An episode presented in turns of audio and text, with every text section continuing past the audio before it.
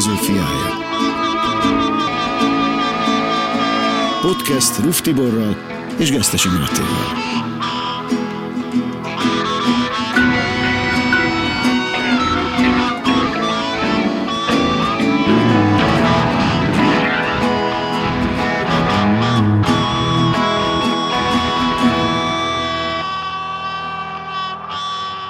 Sok szeretettel köszöntök mindenkit, ez itt továbbra is a hit filozófiája, folytatjuk habkönnyű műsorunkat az élet legbonyolultabb kérdéseiről. Velem szemben Ruf Tibor, szervusz Tibor. Szervusz, és most is nagy szeretettel köszöntöm a kedves hallgatókat is. Elbeszélgettük itt előtte az időt, kávézgattunk, és valójában még mindig nem tudom, hogy mivel foglalkozzunk. Két, két utat vázolnék fel, és akkor nem tudom, hát szóval, hogy így esetleg állást foglalhatnál, hogy, hogy melyiken induljunk el. Az egyik az Dávid a Tóra és az államigazgatás kérdése kapcsán, illetve Saul király és a bújdosás éveim.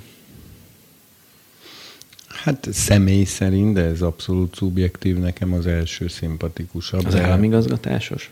Jó. Mindig, hát mindig szerettem az, az államigazgatást. akkor az első kérdésem az volna, hogy Dávidék idejében hogy tartották meg a Tórát? Hogy ott, ott milyen rabinikus irányzat volt az uralkodó? Hát ott még semmilyen rabinikus irányzat nem volt uralkodó. Na de ezt akkor majd fejtsd ki, mert folytatom Mivel a kérdést. Még nem hogy... is voltak rabbik.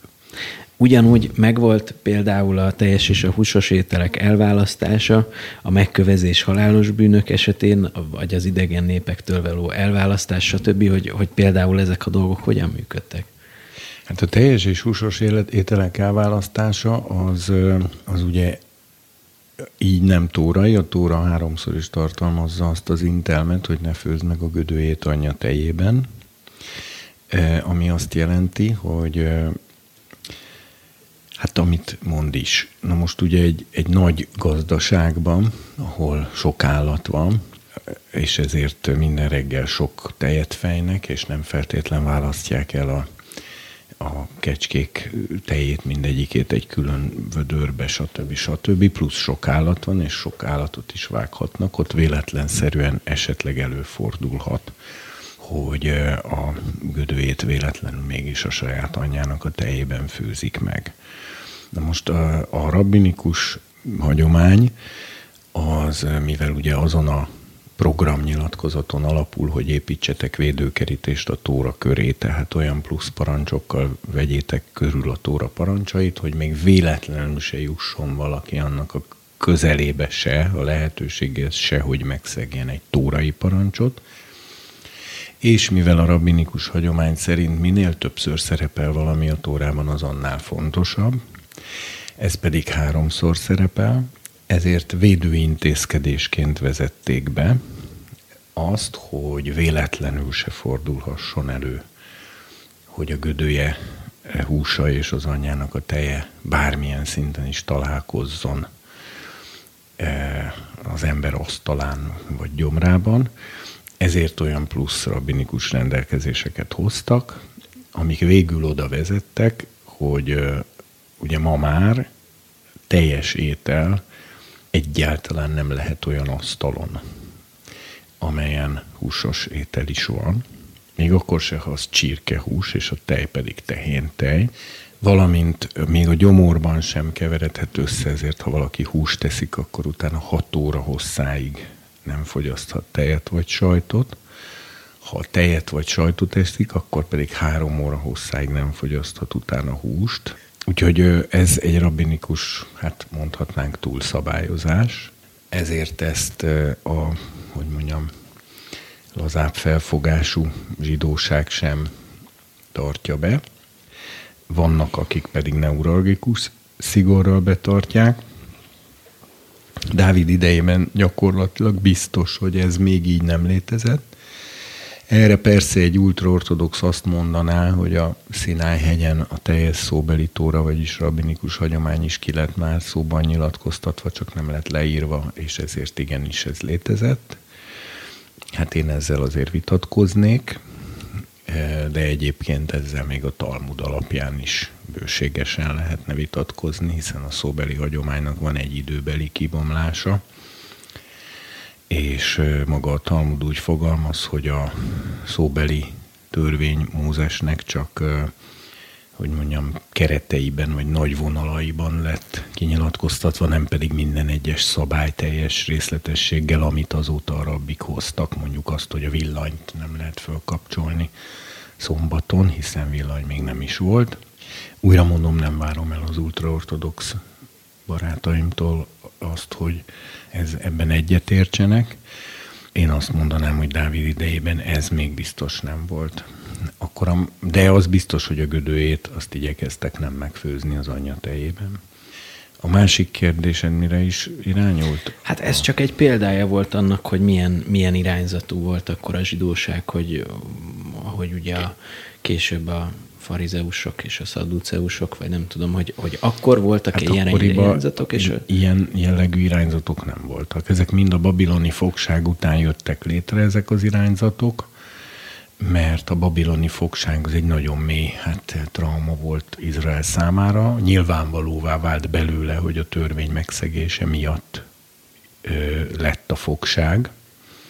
Ezt a következtetést a zsidóság levonta, Esdrás, Nehémiás és a többiek, az ő kortársaik egy hatalmas és nagyon mély megtérést hirdettek éppen emiatt, és ez egy pár nemzedékig tartotta is a lendületét, de hogy mondjam, kicsit aztán túl is lett stresszelve, mert, mert a, az, hogy a, a farizeus hagyomány kialakult, abban benne van az az aggály, vagy szorongás, hogy próbáljunk meg úgy olyan életformát létrehozni, hogy még véletlenül is tudtunkon kívül se hágjuk át a tórát, ezért indult el az, hogy vegyétek körül védőkerítéssel, és ez vezetett oda, hogy aztán rabinikus parancsok hát ezrei keletkeztek, hanem tízezrei, és keletkeznek mind a mai napig, de ez, ez, ez a mentalitás Dávid idejében még nem volt jellemző. Egyébként Dávid idejében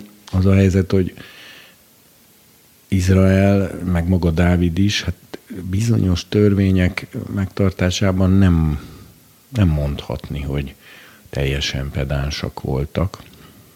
Azt maga az Ószövetség kinyilatkoztatja, hogy, hogy például a Pesachot nem ünnepelték meg rendesen, tehát megünnepelték, de nem teljesen előírásszerűen. Úgy tűnik, hogy a jubileum éveket nem tartották meg, úgy tűnik, hogy a szombatéveket sem tartották meg rendesen. Ezek mind Bibliából kikövetkeztethető állítások. Például a babiloni fogságról Jeremiás azt mondja, hogy azért fog 70 évig tartani, mert 70 szombatévet nem tartottak meg. Hm.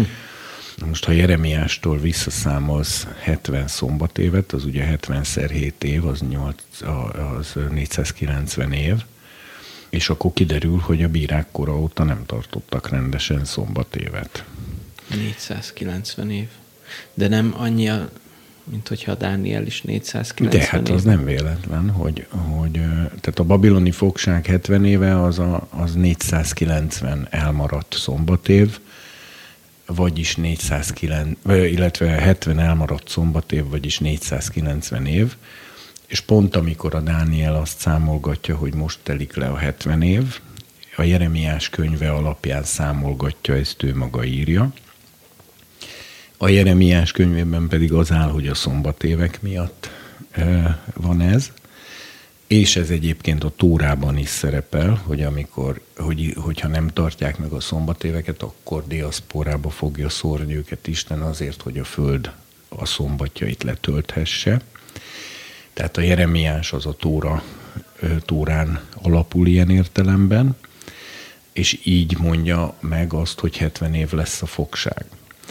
Pont az utó a legvégén, amikor letelik, akkor Dániel neki el ezt számolgatni, és akkor jön Gábriel angyal, és mondja azt, hogy újabb 70 évhét következik a te népedre, tehát ezek szorosan össze is függenek egymásra. No de visszatérve, akkor úgy kérdezem, hogy ki volt a, ki volt a vallási vezető? Hogyan épült fel a, a, a zsidóságnak az akkori élete, a szellemi része? Hát ez egy nagyon-nagyon-nagyon érdekes kérdés. mert Dávid egy szent szellemmel fölkent király volt, aki túl azon, hogy szent szellemmel fölkent király volt, még ráadásul ö, maga is proféta volt. Hát ugye proféta királya az tulajdonképpen csak kettő volt Izraelnek, Dávid és Salamon. De kettejük közül is elsősorban Dávid, mert Salamon mint proféta inkább ugye a bölcsesség területén tűnt ki. Hm. Dávid viszont a szó igazi és teljes értelmében proféta volt.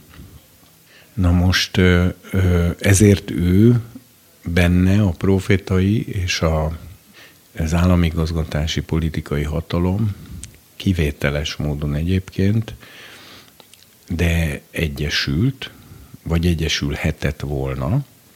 Mármint a, az államigazgatási és politikai? Azt, egy, szellemi és azt egybe mondtam, tehát államigazgatási ja, kötője politikai, tehát az állami vagy világi hatalom és uh-huh. a profétaként a szellemi hatalom az ő személyében egyesül, egyesült, illetve egyesülhetett volna, majd mindjárt elmondom, hogy aztán végül is miért nem teljesen. Ugye az nagyon érdekes, hogy a Tóra, illetve a Tórára épülő zsidó társadalomban már akkor létezett bizonyos értelemben az államhatalmi ágak elválasztásának az elve. Szemben minden környező és egyéb néppel. A Tóra elválasztja egymástól a hatalmi ágakat? Annyiban, hogy a, hogy a papi ö, ö, felkenetés és tekintély, profétai felkenetés és tekintély, és a királyi felkenetés és tekintély el van választva a Tórában. Például, amikor Uziás király kitalálja, hogy ő illatáldozatot akar bemutatni a templomban, vagyis papi funkcióba akar lépni, akkor az úr papjai ellene állnak a templomban, tehát nem engedik meg ezt a királynak, és amikor megharagszik a király rájuk, akkor lepra keletkezik a homlokán, és élete végéig leprásan él egy elkülönített házban. Tehát egy másik példának mondhatjuk például a profétákat, akik minden további nélkül szemtől szembe megintették a királyokat. Tehát, a, tehát így lehet mondani, hogy a, a szellemi hatalom, de ugye ezek nem fedik pontosan a mai hatalmi ágakat, tehát a törvényhozói, végrehajtói, bírói Hát ez egy nagyon érdekes dolog, Hatalmi. hogy miért, a tó- na majd meg akarom kérdezni, hogy csak ne felejtsük el semmiképp, hogy a Tóra miért, ezt, ezt miért itt tartja fontosabbnak elválasztani, miért ezeket tekinti hatalmi ágaknak szemben akár a modern demokráciával, későbbi kérdés. Hát most is kitérhetünk rá, mert hát mégis most beszélünk erről, uh-huh. de először akkor tisztán, tehát kristály tisztán szögezzük le, hogy egyszer van a papi tekintély, amit szintén olajjal való felkenéssel tehát szintén olajjal való felkenéssel helyezik be a papi tekintélybe a papokat. A papi funkció az ugye tulajdonképpen egy szellemi hatalomgyakorlás, és egy közvetítő szerep az Istene, Isten és az emberek világok között. A pap, papság, most a szó Egyébként legtágabb értelmében, hiszen a pogány népeknek is vannak papjaik, maga a Biblia beszél a Baál papjairól, a Midian papjáról, amit tudom én. Minden nemzetnek van ilyen értem, vannak papjai, és voltak is mindig. A pap lényege az, hogy ő az a személy, aki közvetít a látható, természetes, földi, emberi világ, és a láthatatlan természet fölötti égi világ között. Ez a közvetítése kétirányú, az emberek áldozatokat hoznak, imádkoznak, stb. és a pap az áldozatok bemutatásával közvetíti fölfelé, az ég felé az emberek üzenetét, hogy így mondjam. A papi szolgált a másik részében pedig az Istentől ő vesz üzenetet, és vagy áldást, és az pedig közvetíti az emberek világa felé, tehát ez mind minden normális kommunikáció, egy kétirányú kommunikáció, és a pap benne a csatorna. Na most, ö, ö, és ez ugyanígy mondjuk a pogány népek sámányainál, azok is ugyanezt csinálták, csak, csak nem biblikus, és nem Isten szerint kedves és szabályos módon. Ez tehát a papi funkció. A királyi funkció az államigazgatási jellegű, az az emberek földi, közösségi, társadalmi, állami életének az irányítása. Erőszakszervezet biztosítja a működőképességét, katonaság, rendőrség, stb. És, és az egyik fő funkciója a bűnbüntetése fegyveres eszközökkel befelé is és kifelé is, tehát a katonaság ugye kifelé véd, a rendőrség befelé, viszont a király nem közvetítő az emberek és az Isten világok között, tehát nem pap. És végezetül van a proféta, ez a harmadik felkent hivatal Izraelben, akit szintén olajjal való felkenéssel állítanak be. Ő pedig ugye nem, nem, nem első számú feladata az áldozat bemutatás, meg ilyesmi. Ő nem egy ilyen, egy ilyen postás a menny és a föld között abban az értelemben, hogy az emberek hozhatnak hozzá birkákat, és akkor ő segít azokat levágni, meg ilyenek, hanem a proféta az, az a mennynek a, az üzenetét veszi, és azt közvetíti az emberek felé sokkal pontosabb és magasabb szinten, mint a pap a pap az, hogy úgy mondjam, az egy ilyen általános szolgálattevő, hogy reggel 8-tól este 10-ig az áldozatokat, ha hozzák, ő csinálja, bemutatja, mit tudom én, és ha jól megy, akkor utána megáldja a delikvenst, de, az, de nem, egy, nem egy személyes kinyilatkoztatással, hanem, hanem csak Tehát a proféta közvetlenebből szolgálja akkor a, a láthatatlan dolgokat, mondjuk hát, így akár így Tehát is jobban hasonlít a, akár az eredeti Melkicédek féle dologra, vagy ez megint egy teljesen hát más? nem, mert a Melkicédek az éppenséggel pap. Ő a magasságos Értem. Isten papja. Csak nem Ároni pap. Nem az Áron rendje szerint, és nem az Ároni Isten tiszteleti módon gyakorolja a papságát, de alapvetően pap. Ő nem profétál Ábrahámnak, hanem megáldja Ábrahámot, Ábrahám pedig tizedet fizet neki. De a Melkicédek szerinti papság azt mondtad, hogy, a, hogy ők a keresztények is. Tehát, a kereszténység az Melkicédek rendje szerinti papság. No igen, de és akkor azt mondtad, hogy ők a láthatatlan szolgálják közvetlenül, az ároni papság pedig a láthatókat. Tehát a kérdésem az, hogy a, hogy a Melkicédek szerinti papság funkcióját és, és egyáltalán úgy az egészét tekintve mennyiben különbözik a profétai hivataltól?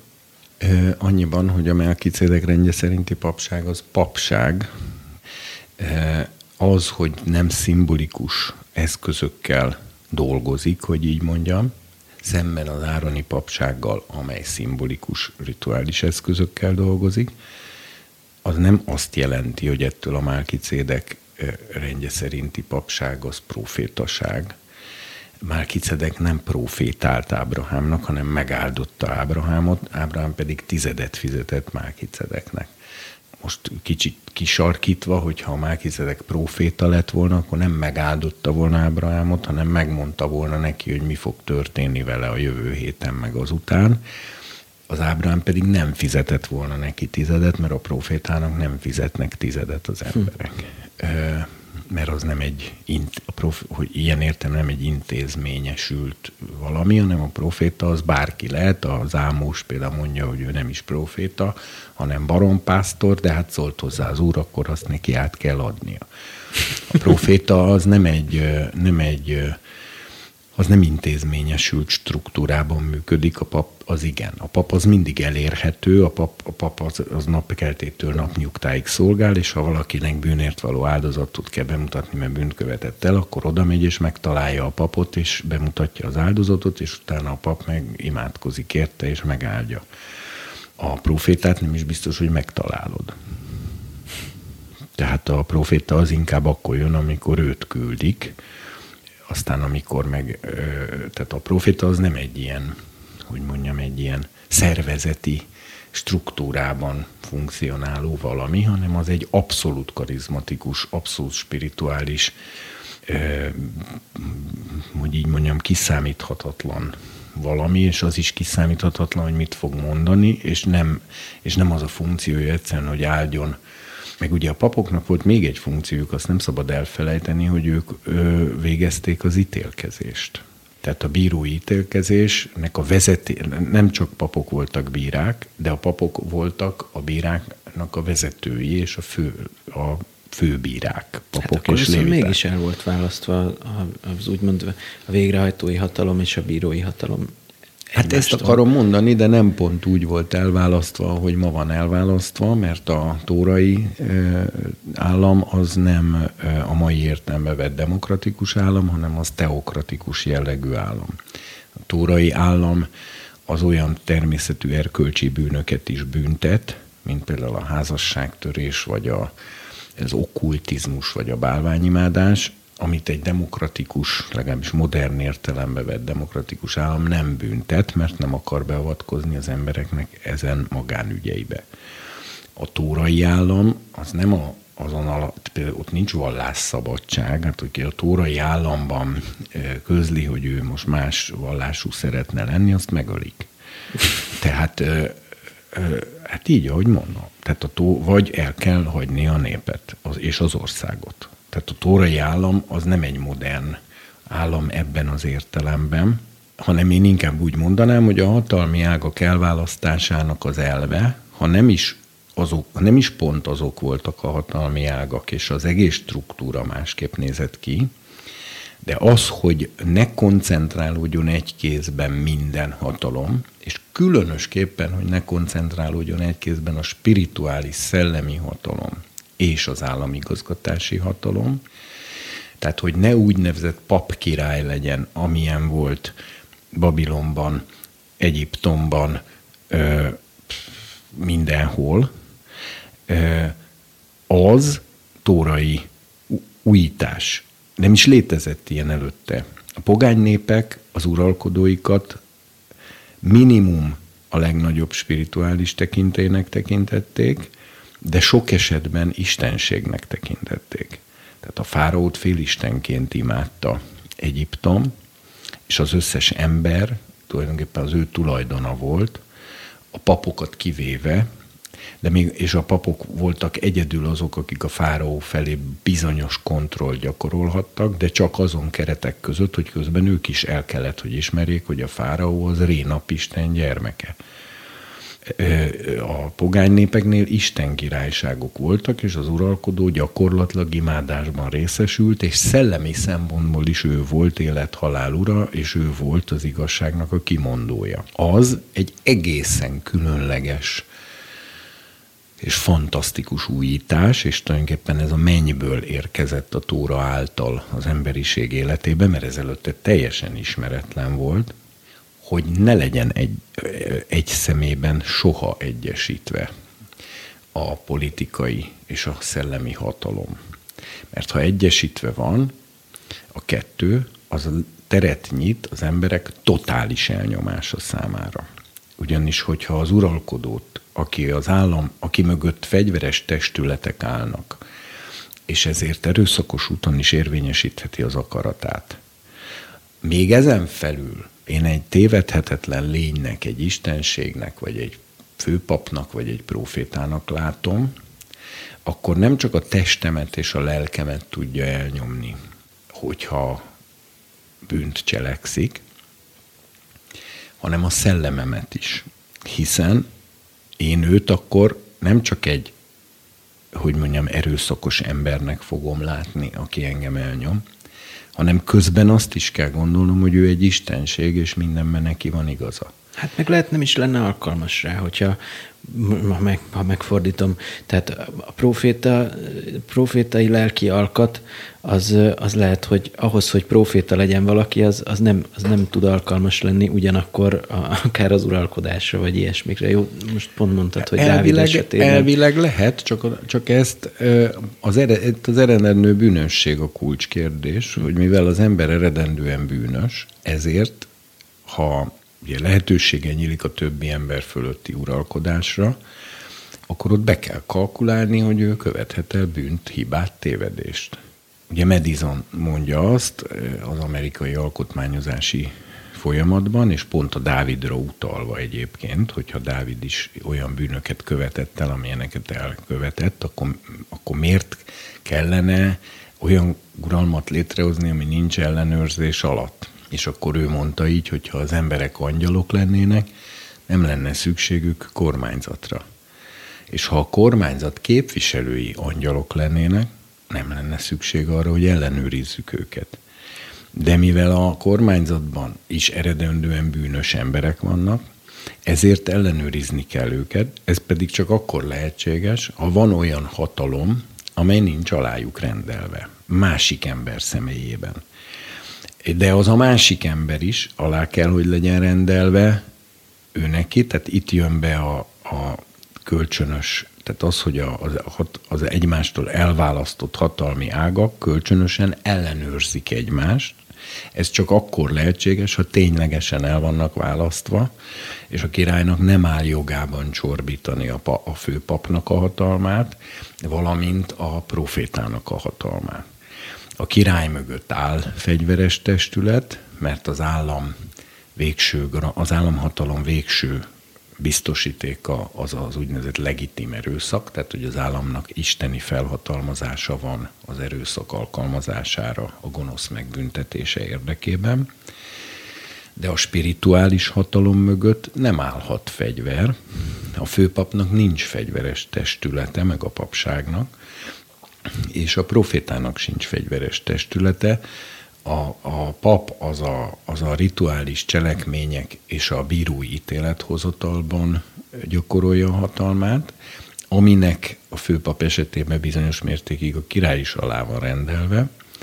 A proféta az pedig egyedül a szó erejével hat, illetve jelek és csodák erejével, amik a szót alátámasztják, tehát ő mögötte isteni erő áll. Na most nagyon bonyolult lenne abba belemenni, és tényleg egyetemi szintű államigazgatási és teológiai fejtegetést igényelne, hogy, hogy hát ugye azért nem teljesen fed a túrai rendszer a mai modern demokrácia rendszerével, mert nem a törvényhozó, a végrehajtó és a bírói hatalom van így elválasztva egymással, hanem ezekben átfedések vannak. De a törvények De... viszont adottak a Tóra esetén. Igen, tehát ez egy alkotmányos jellegű monarchiát tesz csak lehetővé, ahol a király maga is alá van rendelve a törvénynek. Nem pedig egy, egy abszolút monarchia. Na most a, a visszatérve a Dávidra, a Dávid személyében elvileg adott lett volna az, hogy próféta király legyen, és ez bizonyos esetekben működött is, és meg is valósult, de fantasztikus egyébként az a tény, hogy a Dávid több profétának, kortárs profétának alárendelte magát. Amíg élt Sámuel, addig ő alárendelte magát Sámuelnek, igazad, akkor még nem is volt király, de utána alárendelte magát Sámuel két tanítványának is, Nátánnak és Gádnak. Látható, hogy ezek a proféták Dávidot többször is megintették. Ezen kívül pedig volt még három profét, akik a dicséretben szolgáltak, Hémán, Ászáf és Jedutun. Róluk egyébként nagyon érdekesen mondja a Biblia, hogy hogy három, kül, tehát hogy ők proféták voltak, és mindhárman a király mellett profétáltak, de három különböző funkcióban, három, három különböző profétai funkciójuk volt. Tehát azon belül is van valamiféle megoszlás. De ez nagyon érdekesen van, és kicsit érthetetlen megfogalmazva, hogy az egyikük volt, most nem emlékszem melyikük a király mellett profétált a hatalom szarvának emelésére. A másik az a király mellett profétált az isteni látásokban, szóval ami, tehát így, tehát más jellegű volt a karizmájuknak, az ajándékuknak a működése, de mind a hárman alapvetően a Dávid ott segítették az uralkodásban, tehát hatalom szarvának emelése, meg isteni De ez látás. mit jelent, hogy hatalom szarvának emelése? Hát a szarva Bibliájában eleve a, a, a hatalomnak és az erőnek a szimbóluma, mivel ugye a báránynak, a birkának birkák között, csak a kosnak van szarva, és ennek funkciója pedig az, hogy amikor a nyájat támadják, akkor a kosok kiállnak kifelé, a szarvukat kifelé fordítják, és igyekeznek fölnyársalni a, a, a farkast, vagy a medvét, vagy az akármit. A birkának az egyetlen fegyvere a szarva. Na most ugye mivel a Biblia többször hasonlítja az embereket birkákhoz, bárányokhoz, ezért a szarv az a, az a, az a, a báránynak a fegyvere, önvédelmi, illetve a nyájvédelmére szolgáló fegyvere, tehát hatalom, erő, stb. Az a, most nem tudom melyikük volt, aki profétált a király mellett a hatalom szarvának emelésére, ahogy a Dávid írja például a Zsoltárokban, hogy magasra növeszted az én szarvamat, mint az egy szarvújét. Ez, ez, a, ez az, az uralkodásra való erőnek a növelése. Tehát a Hémán, az Ászáf és a Jedutun azok ilyen támogató proféták voltak, de többiek is azok voltak, de őróluk, erről a háromról nem olvassuk, hogy Dávidot megintették volna. Nátán és Gád viszont igen. És Dávid minden esetben alárendelte magát Nátán és Gád profétálásának, ami még érdekesebb, ha azt is figyelembe vesszük, hogy hát legalábbis Nátánnal kifejezetten baráti viszonyban állt. És most, hogy ennek ellenére, vagy éppen ezért, de kétség kívül tény, hogy Dávid alá rendelte magát. Tehát azt jelenti, hogy Dávid hogy megtehette volna valószínűleg, hogy nem, de hát Dávid maga is Sámuel tanítványa volt, mint ahogy Nátán is, meg Gád is. És hát valószínű Sámuel megtanította Dávidot, hogy annak érdekében, hogy ne történjen meg vele az, ami Saullal, e, e, korlátozza önmagát. E, a királyi hatalomnak ugye az a sajátossága, hogy, hogy a királynak önkorlátozást kell gyakorolnia, mert, mert, mert nem, nem egy dem, demokratikus jellegű kívülről korlátozott hatalma van. Ezért a jó király az önkorlátozást gyakorol. Hát lehet, és ez az legenda. önkorlátozás az, hogy, hogy, hogy alá rend, valószínűleg a Sámuel tanácsa volt, hogy rendelje alá magát a többi profétáknak, és amikor azok megintik, akkor ne hepciáskodjon, meg ne végeztesse ki őket, mint később számos király ezt megtette. De a, a, az, az, az te hogy tudod, az igaz, hogy a Marcus Aurelius azért fizetett egy embert, hogy amikor ünnepelték a tömegek, akkor folyamatosan azt súgja a fülébe, hogy csak ember vagy? Ö, simán el tudom képzelni. Egyébként tehát a középkori udvarokban is volt egy ilyen funkció, csak sajnálatos módon ez az udvari bolond Igen. funkciója volt. De annak nagyon fontos funkciója volt, mert az ő funkciója volt az, hogy hogy minden körülmények között, nyilvánosság előtt is bárkinek beszólhat. Viszont senki nem vette komolyan. Tehát nevettek egy nagyot, és maradt minden a régiben. Eljátszhatták, hogy mintha mi se történt volna. Igen, de a lényeg az, hogy, hogy szóval az udvari bolond az nem proféta. És ezért az udvari bolond az feszültséglevezetésre jó, de a rendszeren nem változtat, és, és ha a király bűnöket követel például, akkor hiába tréfálkozik ezen az udvari bolond, és nevet egy nagyot az egész udvar, mert valójában a királybíróság elé kéne állítani, és meg kellene büntetni. Ez viszont nem történik meg. A profétánál viszont nem. A proféta az egyrészt nem viccel, hanem amikor bűnről van szó, akkor nem nevetteti az embereket, hanem beszól kőkeményen, másrészt mögötte áll Isten, és még ha meg is ölik a profétát, ami számos esetben bekövetkezett, és egyébként a proféták ezt is vállalják, a profétának lenni az nagyon kemény dolog, mert az teljes egzisztenciális létbizonytalanságot eredményez, mert a profét tehát nagyon gyakran üldözik, elveszti a vagyonát, megélhetését, biztonságát, stb. De ugye visszatérve Dávidra, Dávidnál nem ez volt, Dávid alárendelte magát a proféták intésének. Salamon már nem. Például Salamon az élete végén már, már már volt, hogy üldözött olyan embert, aki, akire inkább hallgatnia kellett volna, és aztán a többi királyok pedig, eh, ahogy egyre romlott eh, Izrael és Júda erkölcsi állapota, egyre gyakrabban. Hát Izraelből el is mentek, vagy nem mentek el? Nem az volt, hogy volt egy nagy átvándorlás Júdába, amikor már, eh, amikor már nagyon... De az a papok, a papok és a léviták De a átvándorlás. proféták azok ott maradtak, és Hát egy-két proféta, mondjuk nem kicsik, mint Illés, Illés és Elizeus. Ők Igen. kifejezetten Izraelben éltek és szolgáltak, csak amikor halára üldözték őket, például Illést Jézabel, akkor Illés átmenekült Júdába. De később újra visszament Izraelbe. Hát ez akkor tényleg nem egyszerű, csak egy rövid kitekintést arra vonatkozóan, hogy azt mondod, hogy a profétaságot nem lehet úgymond keretek közé szorítani, vagy nem lehet intézményesíteni. De ez mindig is érdekelt, hogy akkor viszont ezzel szemben a profétai iskolák azok, azok hogy működtek, vagy azok mit jelentettek?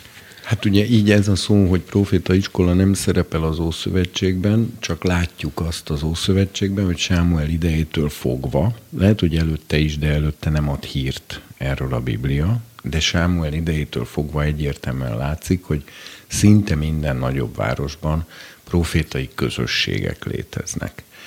Aztán megjelenik az a fogalom, hogy a proféták fiai, amiből kiderül, hogy több generá- hogy itt már tehát ez több generációs jelenség, és ez tart egészen a babiloni fogságig, hogy egyfajta ilyen karizmatikus profétai mozgalom van jelen Izraelben.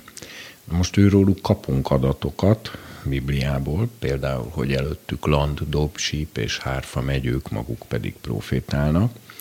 Egyértelmű, mert ez még Saul idejében, sőt, még Saul királyá kenésekor történik, ugye ez az esemény például, hogy már a Dávid előtt látásuk volt arról, hogy a dicsérettel, az énekléssel, a tánccal, a hangszeres zenével lehet bekerülni Istennek a jelenlétébe. Ezt később Elizeus is gyakorolja, amiről azt hiszem múltkor beszéltünk is, hogy Elizeus mondta, amikor nem kapott kijelentést, hogy hívjanak Egy ide egy énekest. énekest, és Igen. amikor az énekelt, akkor lőn rajta az úr keze, és kapott kinyilatkoztatást, hogy mi a teendő.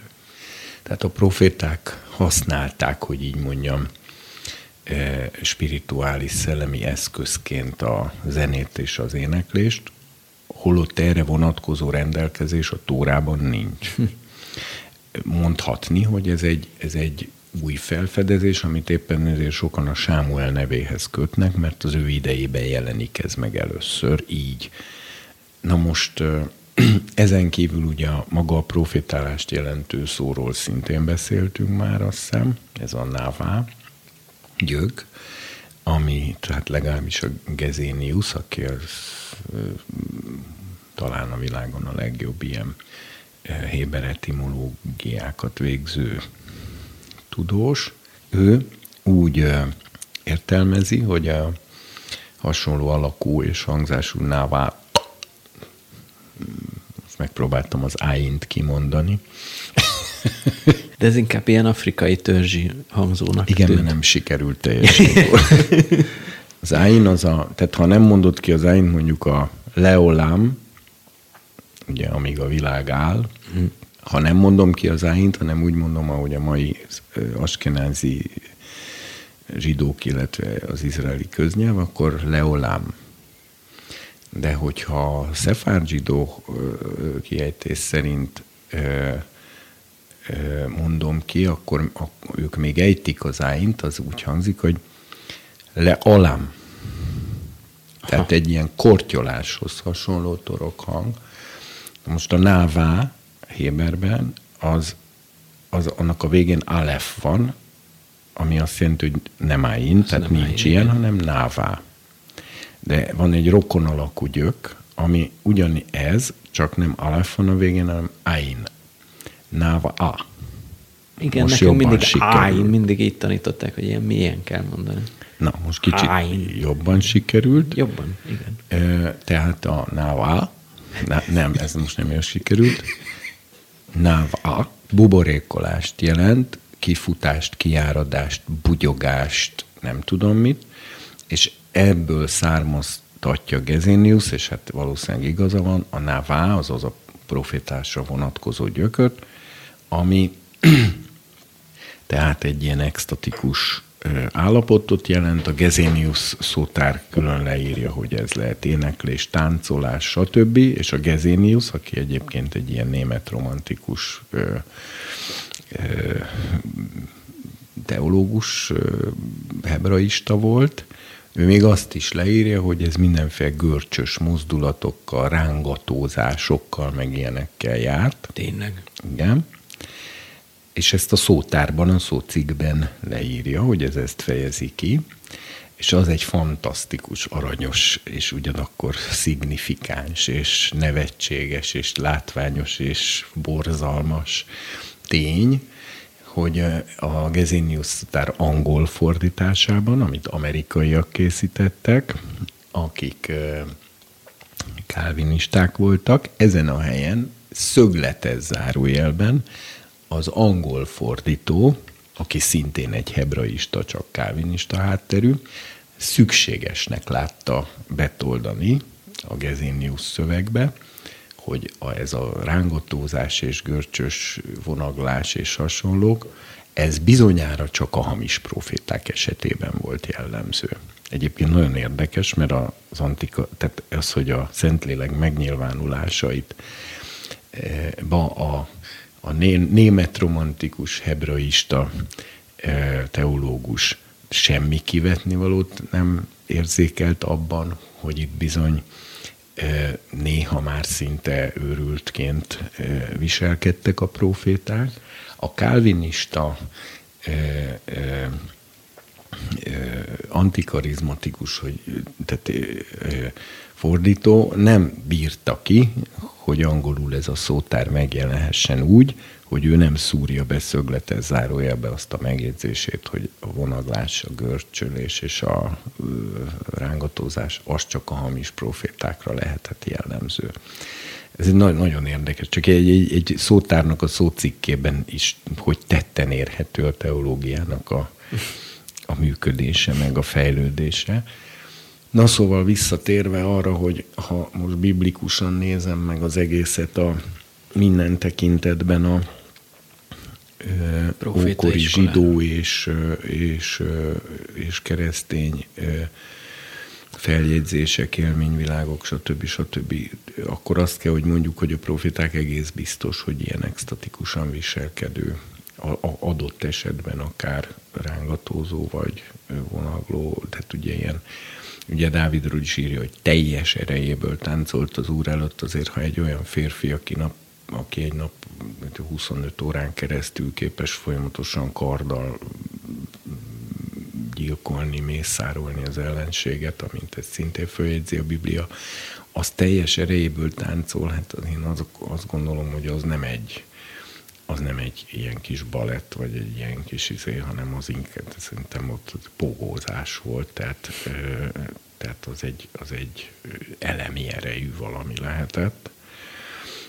És ez a profétai mozgalomnak sajátja volt. Na most a proféták ugye így töltekeztek be Szent Szellemmel, ami, és úgy tűnik, hogy ez, az, ez, ez a tevékenység állandó részét képezte, az is kiderül a Bibliából, hogy több napos ilyen jellegű betöltekező összejöveteleik voltak, ahol, ahol például Saulról azt olvassuk, hogy 24 órán át feküdt hiányos öltözetben, vélhetőleg félmeztelenül a Sámuel lábai előtt is folyamatosan profétált.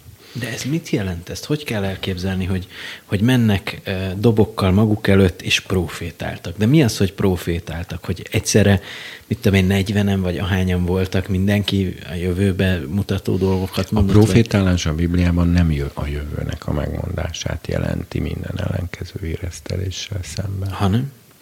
Hanem egyszerűen olyan beszédet jelent, amelynek a forrása természet fölötti.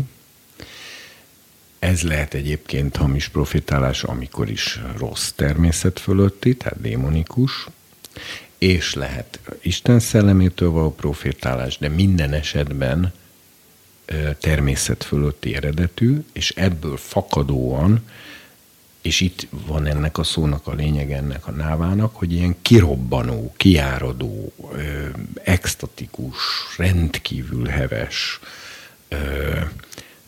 nagyon erős, kitörő, kiáradó. Hát így, ugye ez a szó olyanokat, ez azt a képet adja, amikor a kifut a leves a fazékból, vagy a tej, vagy ahogy egy erős forrás előtör a földből, így bugyborékolva, tehát ez, ez, ez, az, ez az áradó beszéd. De hogy Na kell most mondjuk mit tudom, én most mondok egy példát, én, én nemrég tettem egy, egy bizonyságot hosszan egy, egy nagyon ateista embernek, és sikerült réseket ütnöm, és, és nagyon segített a Szentlélek, és, és látszott rajta, hogy, hogy meg, meginog, és, és hogy behullanak magok, és éreztem, hogy en, en, ez, ez ott dolgozni fog még, és hogy ez az ember meg fog változni, ha most nem tudom, hogy meg fog-e térni, vagy ilyesmi, de hogy, de hogy ő megváltozott azon az estén, az biztos, és akkor hazaútba, annyira boldog voltam, mert egyébként a bizonyságtevés az, amitől az ember újra visszakerül a, a, az első szeretetnek ebbe a lángoló állapotába. Annyira boldog voltam, hogy útközben már ugye sötét éjszaka volt, de megálltam egy tóparton, ami ott a, a mi felénk van. Tudom, Kiszálltam a kocsiból, kimentem a, a tópartra, ugye már nem volt ott senki, és elkezdtem azt mondogatni, hogy köszönöm, köszönöm, köszönöm, köszönöm, köszönöm, köszönöm, köszönöm, köszönöm, köszönöm, köszönöm, köszönöm, és hát ha nem mondtam el ötvenszer vagy százszor azt, hogy köszönöm, de semmi más nem mondtam, csak ezt, mert ez jött ki, hogy köszönöm, köszönöm, köszönöm, köszönöm, és amikor éreztem, hogy na, most, hogy mondjam, kijött, és sikerült elmondani, izé, akkor visszaszálltam a kocsiba, hazamentem, lefeküdtem aludni. Ezt azért mondom, mert jó lehet itt semmilyen jövő megmondás nem történt, sőt, semmilyen különösebb információ közlés sem történt, de a beszédnek az a jellege, amikor egy ilyen visszatarthatatlan, kitörő erővel jön ki, és a Szentlélektől van, ez bibliai értelemben ezt nevezik profétálásnak. Most ezzel nem azt akarom mondani, hogy ú, de izé vagyok én, mert profétáltam, mert tulajdonképpen ugye az összes hívő e, profétálhat ezen a módon, ezt mondja is a, a Pál, hogy egyenként mindannyian profétálhattok, hogy mindenki vigasztalást vegyen, e, és, és ha valaki e, lelkesülten azt kezdi mondogatni, hogy mit tenni, szeretlek, uram, szeretlek, szeretlek, szeretlek, szeretlek, szeretlek, szeretlek, szeretlek. Ez profétálás, mert, mert áradva jön. E, tehát a profétálás attól profétálás bibliailag, hogy a Szent Szellem áradásával jön ki a beszéd, és nem attól, hogy milyen információt közöl. E, ez egyébként még a görög szóra is igaz, mert a pro féteó, van a pro, az nem azt jelenti, hogy előre megmond, a, a másik tagja, a pro a, az mondást jelent, a pro, ról azt hiszik, hogy azt jelenti, hogy előre megmondja. Nem azt jelenti, azt jelenti, hogy mások előtt beszél. Tehát a profétának, a görög szónak a jelentése az egyszerűen arra vonatkozik, hogy nyilvánosság előtt beszél. A Héber szó, a Navi, az pedig olyan embert jelent, aki ilyen túláradó, ilyen feltörő, bugyborékoló, kifutó, kiáradó, kirobbanó módon beszél, és a kettő, két szót, a Hébert meg a görögöt összerakod, akkor megkapod a teljes képet, hogy nyilvánosság előtt feltörő, kirobbanó, kiáradó, extatikus ö, ö, hevületben beszél, ez a profétálás. E, és ilyenkor a Szentlélek uralmat vesz az ember nyelve fölött, ez nagyon fontos. Nagyon sokszor az em, ilyenkor az ember, nem hogy nagyon sokszor, hanem mindig, maga is meg van lepődve azon, amit mond az, ö, akár még ha csak azt ismételgeti, hogy köszönöm, vagy hogy szeretlek, uram, akkor is meg van magán is lepődve, hogy miért, miért, miért mondom el ilyen sokszor. Amikor pedig ö, ö, valamilyen ennél gazdagabb tartalmú szöveget mond, ami szintén lehet akár dicséret, akár hálaadás, akár ö, intés, akár feddés, akár buzdítás, akár bátorítás, akár és, és természetesen lehet a jövőnek a megmondása, de az csak az egyik lehetséges tartalom.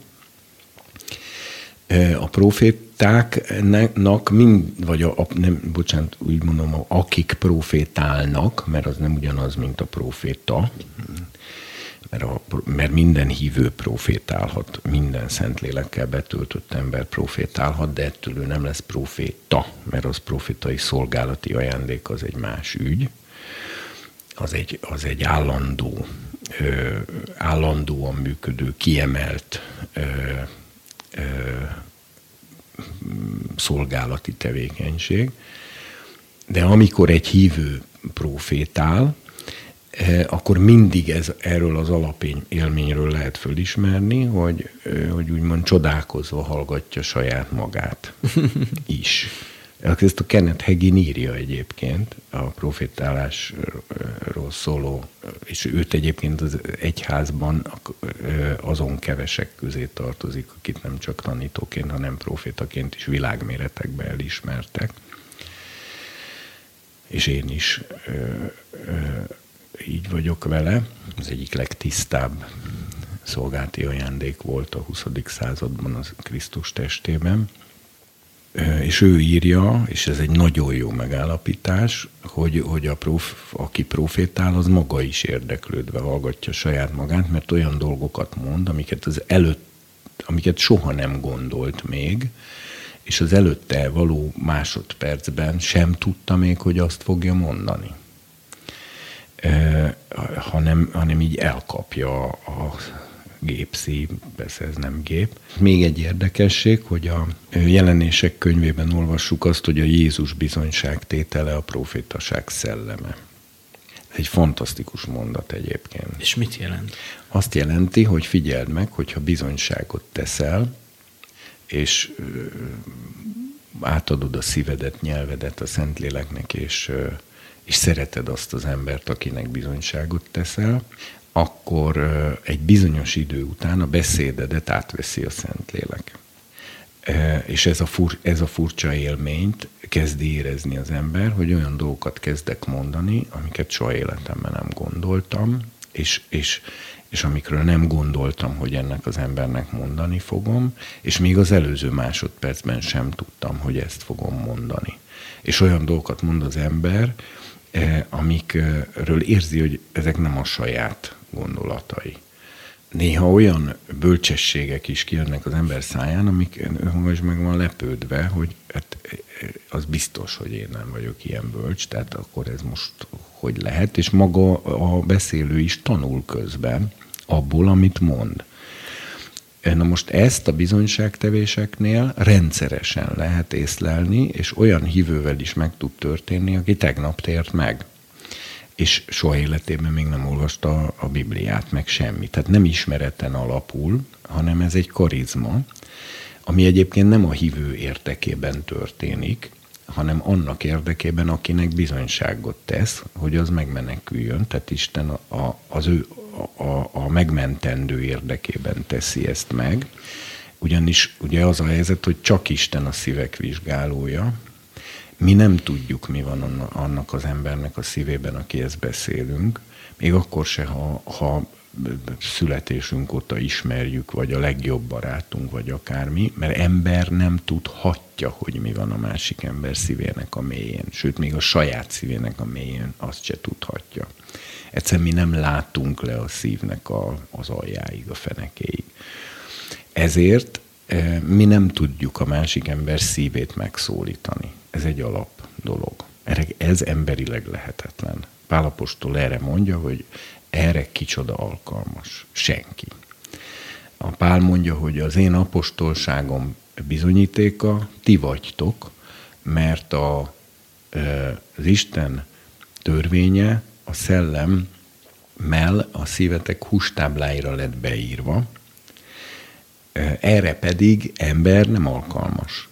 Vagyis ha valahol nem hívőkből létrejönnek őszinte hitű és Istent őszintén szerető és, és Isten ragaszkodó és Istenért rajongó emberek, akkor ott a Szentléleknek dolgozni kellett. Mert ez a Szentlélek nélkül nem lehetséges. Most, ha tömegméretekben történik ez meg, mint mondjuk a pál szolgálata által, akkor a pál ezért mondja, hogy az én apostolságom bizonyíték a pecsétje, ti vagytok, mert nem a kőtáblákra van vésve a törvény, hanem a szívetek hústábláira lett bevésve a szellem által, és erre én nem vagyok alkalmas. Ez csak akkor történhetett meg, ha a Szent Szellem eh, dolgozott, amiközben én dolgoztam. Na most az ige hirdetésnél, vagy a személyes bizonyságtevésnél, hogyha az jó szívvel történik, eh, és különösen, ha az illető be van töltekezve Szentlélekkel, akkor ezt rendszeresen lehet tapasztalni. Hogy, a, hogy, a, hogy olyan, mint a sárkány eregetés, hogy az elején így futok a madzaggal, hogy valahogy behúzzam a sárkányt, de amikor alákapott a szél, akkor fölröpül, és onnantól kezdve nekem nem kell futni meg húzni, hanem én csak tartom a madzagot, a, a szél pedig röpteti a sárkányt, és kifeszíti a, a madzagot. De és amikor, amikor a, igen, folytasd. Tehát, tehát, hogy csak azt akarom mondani, hogy ez, ezt lehet tapasztalni, amikor az ember valakihez beszél és bizonyságot tesz, akkor az elején még egy ilyen erőlködésszerű valami zajlik, és az ember nem találja meg a szavakat, és a másik ember nem is jelzi vissza, hogy a szíve meg lenne érintve. De van egy pont, ha az ember nem adja föl, és, és itt nem is az a lényeg, hogy figyel a Szentlélekre, vagy nem, hanem inkább, hogy átadja magát a Szentléleknek, akkor a Szentlélek egyszer csak átveszi az uralmat a nyelve és a beszéde fölött. És elkezdi használni a száját, és elkezd olyan dolgokat mondani annak az embernek, amik az ő szívének a legmélyén vannak, ami emberileg nem látható, itt most nem feltétlen olyanra gondolok, hogy megmondja neki, hogy tegnap előtt házasságtörést követtél el, vagy ilyesmi, eh, hanem egyszerűen elkezd a szívéhez beszélni, olyan kérdésekre ad választ, ami annak az embernek a szívében ott volt, de ő nem mondta senkinek, vagy, vagy, vagy éppen ennek az embernek nem mondta, és mégis elkezd, és ráadásul isteni választ kap, tehát ő maga is érzi, hogy a válasz fölülről jön, mert jó jó válasz. És olyan válasz, az is nagyon jellemző ilyenkor, hogy, hogy minden jelenlevő, aki beszél is, meg aki hallgatja is, érzi azt, hogy ez nem ember, nem emberi értelemnek a terméke, mert emberi értelem ilyen mélységű belátással, probléma megoldó képességgel és, és és a szív mélyének szeretetteljes megszólításával egyszerűen ember nem tud rendelkezni. Tehát lehet érezni, hogy, menny, hogy mennyből jön az egész. Na most ezt azért mondom egyébként, mert mert amúgy egyébként az egyház azért tanít a Földön, hogy bizonyságot tegyen és hirdesse az evangéliumot mindenkinek, nem azért van itt az egyház legalapvetőbben, hogy önmagával foglalkozzon, meg a önmagán belüli részletkérdéseken ügyködjön, hanem az alapfunkciója, amiért itt van, az az, hogy tegyen bizonyságokat. Ezért igazából normális esetben, jó esetben minden hívőnek rendszeresen és gyakran bizonyságokat kellene tennie az embereknek, mégpedig nem ilyen, hogy mondjam, szervezeti, nem a megszervezettségén van a hangsúly, hogy kivonulunk izézenek arra, amit tudom én erősítéssel és hasonló, hanem az, hogy egy ember elmegy ahhoz, akit ő ismer, és azzal beszélget, és hogy keresi a lehetőséget arra, hogy a körülötte levő emberekkel olyan beszélgetés alakuljon ki, ahol ő hirdetheti Jézus Krisztust.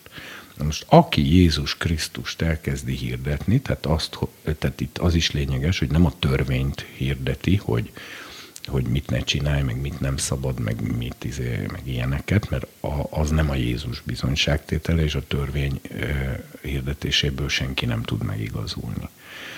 Hanem Jézus Krisztust hirdeti, azt, hogy Jézus meghalt a bűneidért, magára vette minden bűnödet, azok minden büntetését és következményét, mert ennyire szeretett, ebbe belehalt, lement a pokolba, de három nap múlva följött, föltámadt, Isten föltámasztotta, és az egész világ mindenség uralkodójává tette.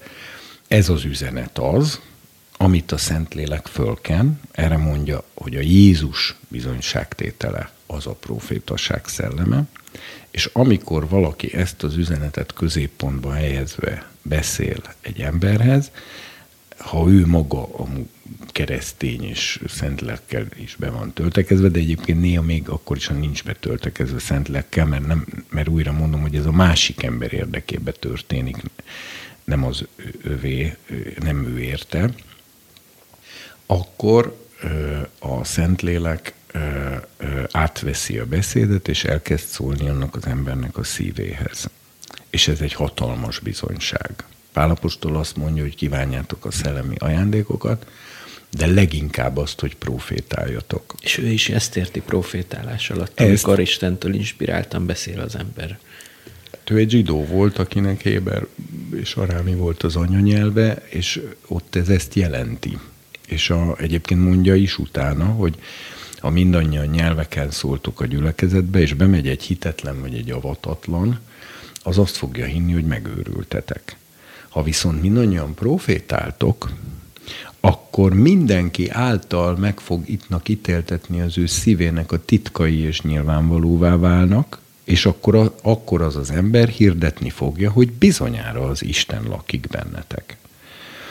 E, tehát ő is hát azt ezt még mond, soha nem hallottam életemben. Ezt nagyon örülök, hogy most 1 elmondtad. Korintus 14. Nem, már mint hogy a profétálás ezt jelent. Mert így végre megértettem Hát az ezért is összes mondja, hogy egyenként mindannyian profétálhattok, és ott ugye annyi ilyen Isten tiszteleti rendtartást mond, hogy, hogy ne egyszerre, hanem egymás után.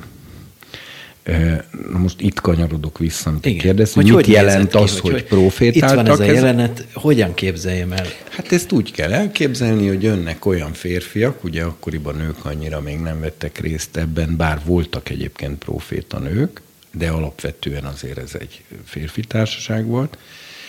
Az is igaz egyébként, hogy mivel ők tényleg nagyon táncoltak, doboltak, ö, hárfáztak, kürtöltek, ö, és ami hangszer akkoriban létezett, azon mind játszottak, és, és vonulva is csinálták ezt meg egy helyben is, és, és ugye, és na, nagyon erősen táncoltak is, tehát ez, egy, ez azért egy elég heves valami volt.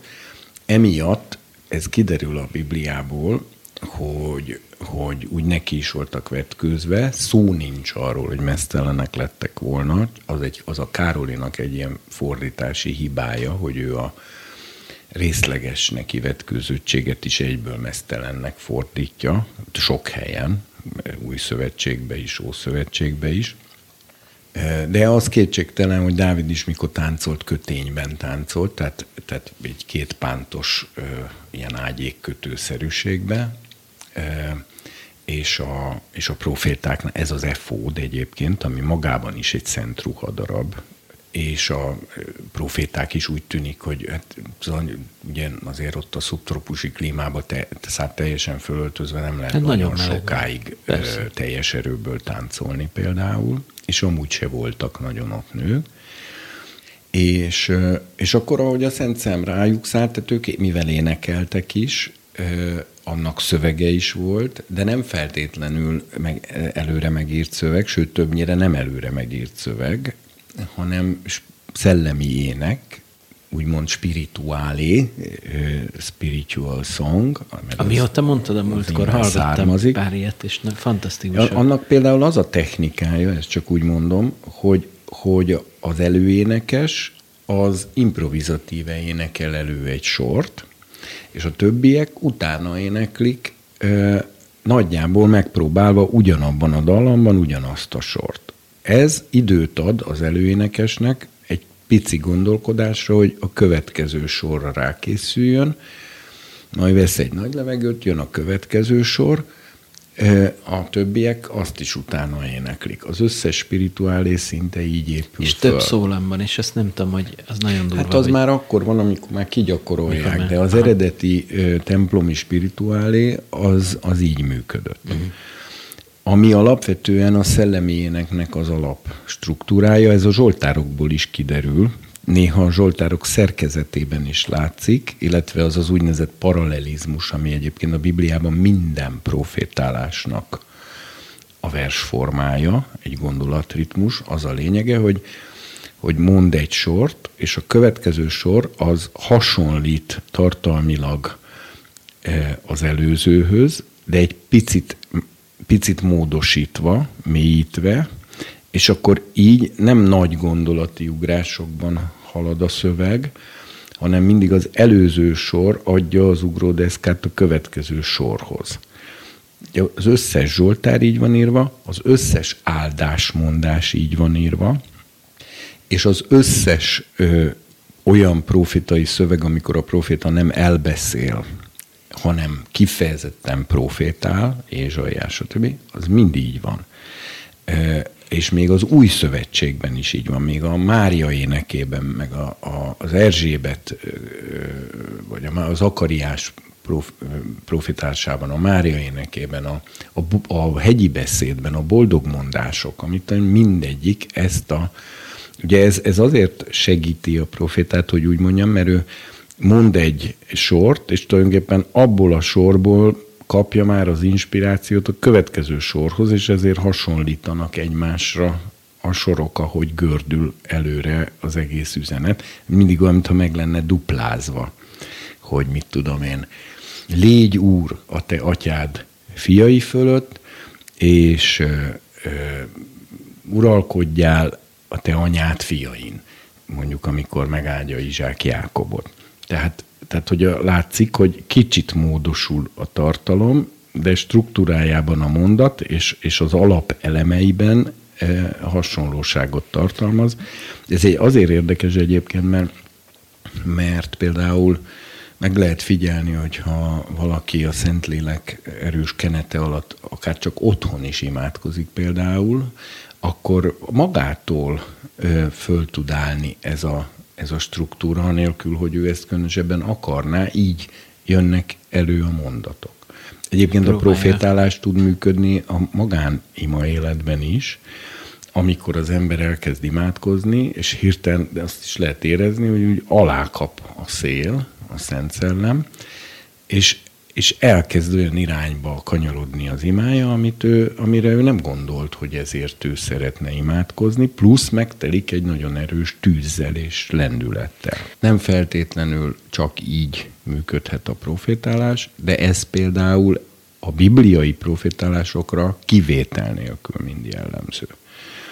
De mondjuk egy bizonyságtevésnél nem biztos, hogy a paralelizmus meg fog így jelenni, mint Ezt hívják ezt, paralelizmusnak. ennek az a ver, verstani elnevezése, hogy paralelizmus, igen. És vannak különböző fajtái, mert hogy a racionális emberek ezt is beoszt, beosztályozták szépen, eh, ahelyett, hogy csinálnák. Tehát akkor vonult ez a csapat, és, és akkor ezt a, ezt a spirituálé paralelis, para, paralelizmus zenei formát alkalmazva haladt előre, és ment egyik helyről a másikra. Igen, és, és mivel, hogy az Izrael szentje a dicséretek között lakozik, egész pontosabban, pontosan a Héber alapján ül a dicséreteken, vagy dicséretekben, Igen, ül, hát ez múltkor erről volt szó, igen. Ö, illetve énekem az Úr, és még ugye más dolgokat is lehet mondani, ezért a Szent Szellem kenete ö, ezt fölkente, és annyira erős volt a Szent Szellem jelenléte ezek között az emberek között, hogy akik közéjük keveredtek, azokra is rászállt a Szent Szellem, erre több ö, történet is van a Bibliában. Proféták fiai, azok azok a gyerekek, akik ebbe születtek bele, és már ebben nőttek föl. És nekik szinte ez, ez volt maga a, a természetes élet. Aztán ugye olyan utalás is van a Bibliában, hogy azért a többi izraeliek, azok azért kicsit olyan bolondnak nézték a profétákat. Például, amikor az az ifjú, akit fölken Elizeus, hogy kenje, illetve elküld Elizeus, hogy kenje föl Jéhut királyá, az, amikor fölkeni Jéhut és elszalad, és Jéhu kijön a többi fejedelmek közé, akkor azt kérdezik, hogy mit, mit akart ez a bolond tőled? Mire Jéhu azt válaszolja, hogy hát hiszen ismeritek ezt az embert és a beszédét. Erre ők azt mondják, hazugság. Mondd meg, mit mondott. Mire a Jéhu mondja, hát azt, hogy felken engem az Úr királyá Izrael fölött. És erre mindenki levette a köpenyét, és Jéhu lába elé terítette, vagyis. Először úgy indul a beszélgetés, hogy ez egy bolond, eh, mert tudták, hogy egy proféta, ráadásul egy proféta fiú, úgy szólít Elizeus, úgy mondja, hogy Elizeus előhívott egyet a proféták fiai közül, és mondta, fogd ezt a korsocska olajat, menj, önts rá az Eli, a Jéhú fejére, mondd meg neki ezt az üzenetet, aztán az ajtót kinyitva fuss el, vissza se néz. Ment a srác, aki már ebben nőtt föl, az is nagyon érdekes, hogy sokkal többet mond Jéhúnak, mint amennyit Elizeus neki mondott. Tehát látszik, hogy elkapta a Szentlélek, és felbővítette az üzenetet, hogy így mondjam, és ez, ez nem probléma, tehát az Elizeus nem hiszem, hogy ezért megharagudott volna, hogy mert teljesen jó volt, amit mondott. Majd kinyitotta az ajtót, elrohant, Éhu kijön a szobából, a többiek megkérdezik, hogy mit akart ez a bolond. Tehát azért látszik, vagy például amikor a Saul bekeveredik a proféták közé, akkor egy ilyen közmondássá válik, hogy hát Saul is a proféták között van, tehát ez is mutatja, hogy azért a társadalom olyan furcsa szerzetnek nézte ezeket. Ugyanakkor, amikor aztán megmondja Jéhu, hogy mit mondott neki a srác, akkor mindenki tudja, hogy ez az igazság, és hogy ez az Isten szava, és mindenki azonnal elfogadja. De hát lehetne még mondani olyanokat, hogy a Mikeás proféta írja, hogy Bétleafrában a porba heveredtem, sikoltozok, mint a strucok, és eh, vonyítok, mint a sakálok az Izrael bűnének a sokasága miatt. Most amikor ezeket olvassa egy átlag hívő, eh, ebben a mi kultúránkban, eh, ahol erről már nagyon elveszett az ismeret, mert a, mert a mi kultúránk az egy nagyon erősen szekularizált, nagyon materialista, nagyon racionalista, stb. civilizáció. Hát ilyeneket az Adi is írt, meg a József Attila. Igen, csak a, a Mikásnál, akik nem, aki nem költő, majd akkor erről is mondok néhány szót, hogy mi a különbség költő meg a proféta között hogy a Mikeásnál ezek a mondatok, ezek azt jelentik, hogy ez vele megtörtént. Vagyis ez azt jelenti, hogy ő annyira rosszul lett, szó szerint rosszul lett a bűnnek a mennyiségétől a városban, hogy a Szent Szellem kenete alatt, hát az történt vele, vagy az azt csinálta, hogy a, a, a, az utca utcán lefeküdt a földre a porba, és sikoltozott és vonyított a fájdalomtól. És amikor az emberek ezt látták, és esetleg valaki megkérdezte, hogy, hogy, hogy, hogy mi van, és tudták, hogy ő egy próféta, akkor, akkor mondta meg, de valószínűleg azt sem, hogy mondjam, milyen hivatalos stílusban, hanem lehet, hogy kiabálva, vagy sírva, vagy, vagy, vagy ott tekeregve a földön, hogy, hogy egyszerűen nem bírom már elviselni a bűnnek azt a mennyiségét, ami, ami közöttetek van. Meg hát az Isten se bírja már elviselni. Ugye a profétáknak az egész személyiségük ö, ö, hordozta az üzenetet, sokszor a mozgásuk vagy a cselekedeteik. Néha egészen szélsőséges módon. Hát van, amikor az egyik proféta fiú azt mondja a másiknak, hogy verj meg engem. De az nem akarta megverni. Mire ő azt mondja, mivel nem engedtél az úr szavának, amikor elmész tőlem, meg fog ölni az oroszlán. Elment, és megölte az orosznál. És utána oda ment egy másik proféta fióz, és azt mondta, hogy verj meg engem. És az úgy megverte, hogy jó, meg, meg is sebesítette kékre, zöldre, vérzőre, és akkor elment a proféta fiú, bekötötte a szemét, és odaállt az út szélére, összeverve, és ahol a király jött, és kiáltott a királyhoz, hogy hogy egy történetet, most már ez nem lényeges, de a végén az sült ki az egészből, hogy a királynak ítéletet hirdetett ez a proféta fiú. De ahhoz, hogy ő ezt el tudja mondani, neki összeverve kellett oda mennie. Igazi verésekkel, nem festett kékekkel, meg zöldekkel. Elize, e, e, Ezékiel profétának az egyik legdrámaibb dolog, amikor Nabukodonozor körülveszi Jeruzsálemet e, az utolsó nagy ostromra, ami után Jeruzsálem 70 évre elpusztul, meg a templom elpusztul, meg a, meg a minden. Ezékiel közben ezer kilométerre keletre él Babilonban, neki természetes szinten fogalma nem lehet arról, hogy mi történik Jeruzsálemben. Reggel föl kell, és szól hozzá az Úr, hogy embernek fia, írd föl ennek a napnak a dátumát magadnak. Mert ma Nabukodonozor megkezdi Jeruzsálem ostromát. Ezért tegyél föl egy nagy fazekat a tűzre, abba tegyél húsokat, csontokat, mindent, ami a levesbe való, és kezd el főzni, de addig főzzed, amíg minden szét nem megy benne, amíg el nem párolog az összes víz, minden szét nem ég, ami benne van, és még az üst is égjen meg, és én a mai napon a te szemeid gyönyörűségét, a feleségedet elveszem tőled, meg fog halni, és nem gyászolhatod meg, hanem úgy kell viselkedned, mintha nem történt volna semmi. És ezen kívül pedig ma megnémulsz, és nem fogod tudni addig kinyitni a szádat, amíg meg nem érkezik hozzád az első menekült Jeruzsálemből, ami azt hiszem, ha jól emlékszem, másfél év múlva történt csak meg, és addig e- e- ezékiel néma volt. Aznap a felesége meghalt. Tehát a proféták, vagy gondolj Hóseásra. Hóseásnak azért kellett két feleséget venni úgy, hogy mind a kettőnek paráznának kellett lenni, tehát két prostituáltat kellett elvenni a feleségül, hogy ezzel Izraelt és Júdát példázza.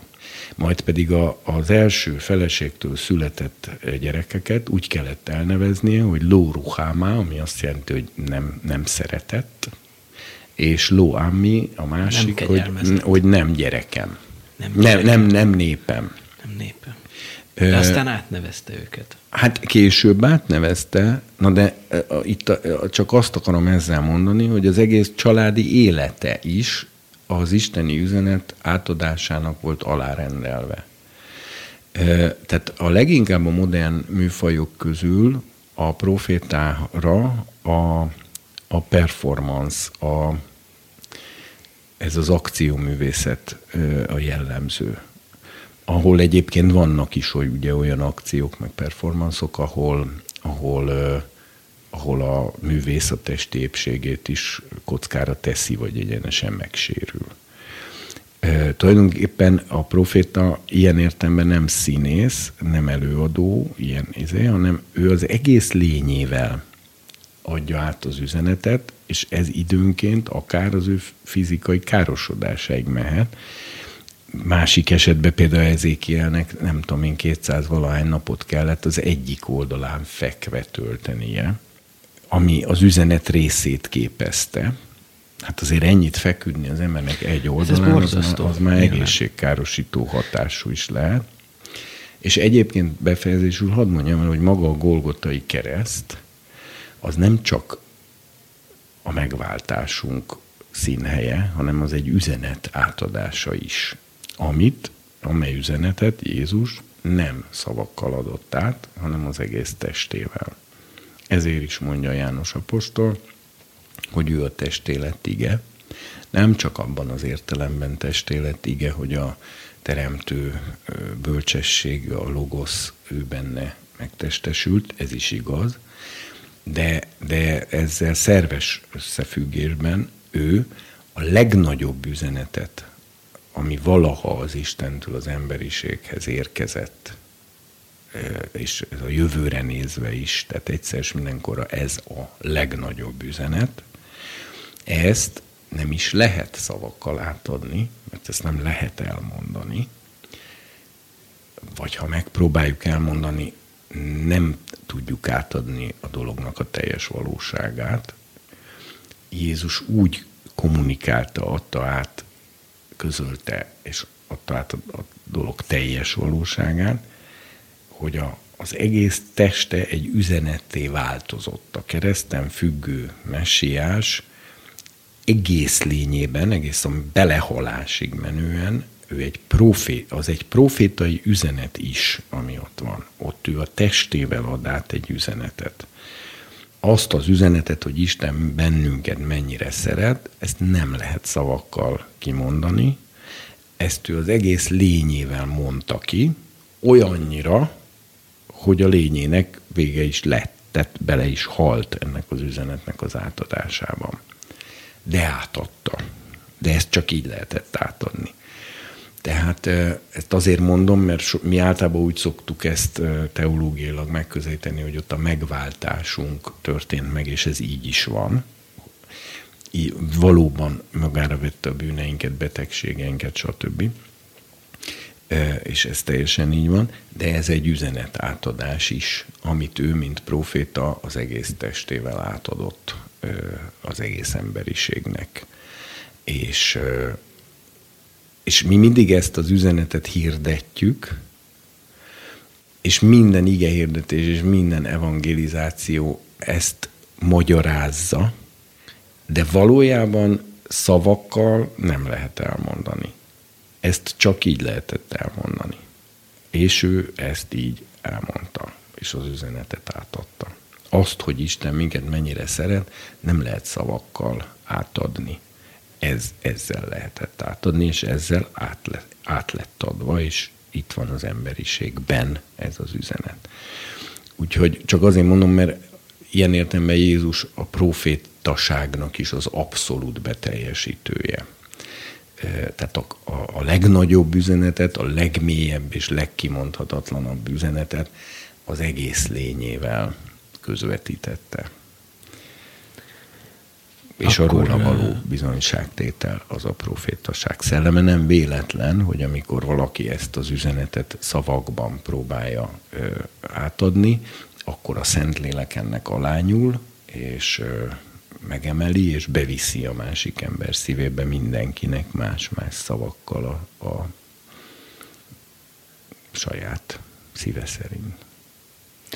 És visszatérve akkor a, a hatalmi ágaknak a, a szétválasztására, végül is akkor, akkor, akkor talán mondhatjuk azt, hogy a Tóra talán azért választja el kicsit máshol, szóval a mai materialista hatalmi szétválasztás az talán szükségtelen akkor, hogyha a szellemi dolgok rendben vannak, és az emberek jó erkölcsi állapotban is lesznek, és akkor nem követnek el bűnöket.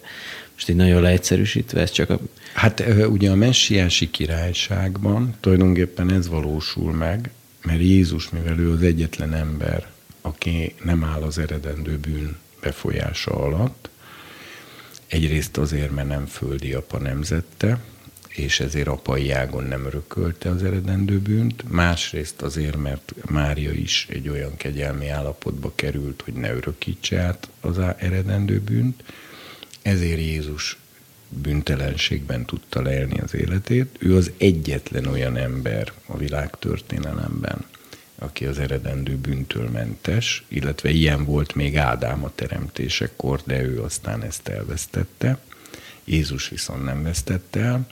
Ezért Jézus személyében összeg tud kapcsolódni a három hatalmi ág, mert az ő személyében erre a a hatalmi ágak egymás kontrollálására nincs szükség, amiatt, hogy az ő, ő az egyetlen olyan ember a történelemben, visszamenőleg és előremenőleg is, soha nem volt, és soha nem is lesz másik ilyen ember, aki felől biztosak lehetünk abban, hogy a hatalom nem rontja meg, nem korumpálja, nem torzítja el a személyiségét, és nem fog bűnöket elkövetni, amikor hatalomba kerül, mert hát egyébként azóta ráadásul meg is halt, föltámadt, és mint föltámadott, megdicsőült ember, most már duplán, hogy úgy mondjam, nincs a bűn befolyása alatt. No, de az egész ő ugyanazzal a mentalitással fog uralkodni az uralmának minden pillanatában, minden ügyben és minden ember fölött, ami, ami, ami szellemi állapotban volt abban a pillanatban, amikor meghalt értünk a kereszten. Tehát az a szív ö, do, ö, motiválja, mozgósítja örökké. És ez az oka annak, hogy olyan uralkodó, ezért a 72. Zsoltár írja le ugye az ő uralkodását, és ott vagy négyszer vagy ötször szerepel, hogy, hogy meghallgatja a hozzá kiáltó szegényt, segít a nyomorultnak, a zsarnokot és az elnyomót pedig összetöri. Tehát teljesen ellentétes módon fog uralkodni, mint ahogy az általunk ismert eddigi összes földi uralkodó és kormányzat, mert, mi, mert az összes földi uralkodót és kormányzatot az jellemzi, hogy az elnyomót és erőszakoskodót segítik, ha más nem, leg, leg, legalábbis félelemből, hogy nem mernek szembeszállni vele, és ezért a szegényt nem tudják megszabadítani az elnyomástól, és nem tudják fölemelni.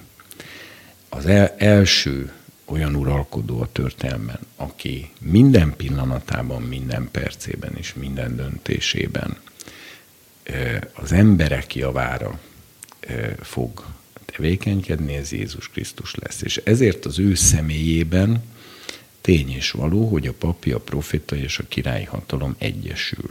De csak az ő személyében. Mindenki más esetében ez megengedhetetlen.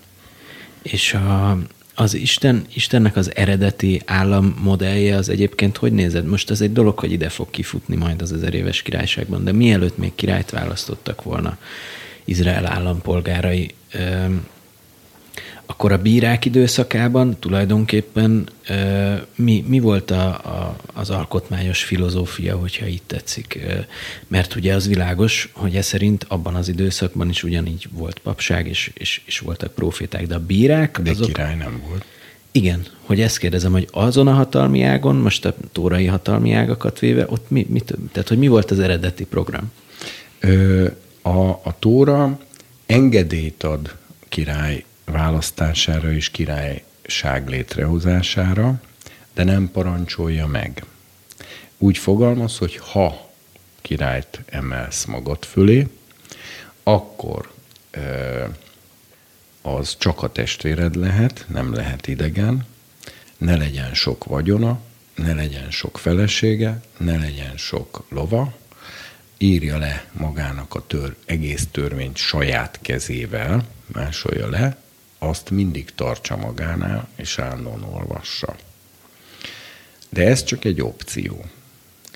E, az eredeti tórai e, rendszer az a bírói rendszer volt. Ezt Jetró tanácsára Mózes e, fogadta el, és ez végül is egy isteni ötletnek bizonyult. Ennek az volt a lényege, hogy tíz emberenként már egy bírát rendeltek ki, tehát tíz emberre már jutott egy bíró, 50 emberre jutott egy másodfokú bíró, 100 emberre jutott egy harmadfokú bíró, 1000 emberre jutott egy negyedfokú bíró, és az összes fölött volt pedig az úgynevezett legfelsőbb bíró, aki eh, minden esetben Isten embere volt, tehát olyan ember, akiről bizonyságot nyertek hogy Isten szelleme van rajta, mert eh, eh, isteni volumenű dolgokat tett, vagy szabadításokat. Az első nemzedékben Mózes volt a legfelsőbb bíró, a második nemzedékben Józsué, és utána pedig az úgynevezett bírák, akiket mond a bírák könyve.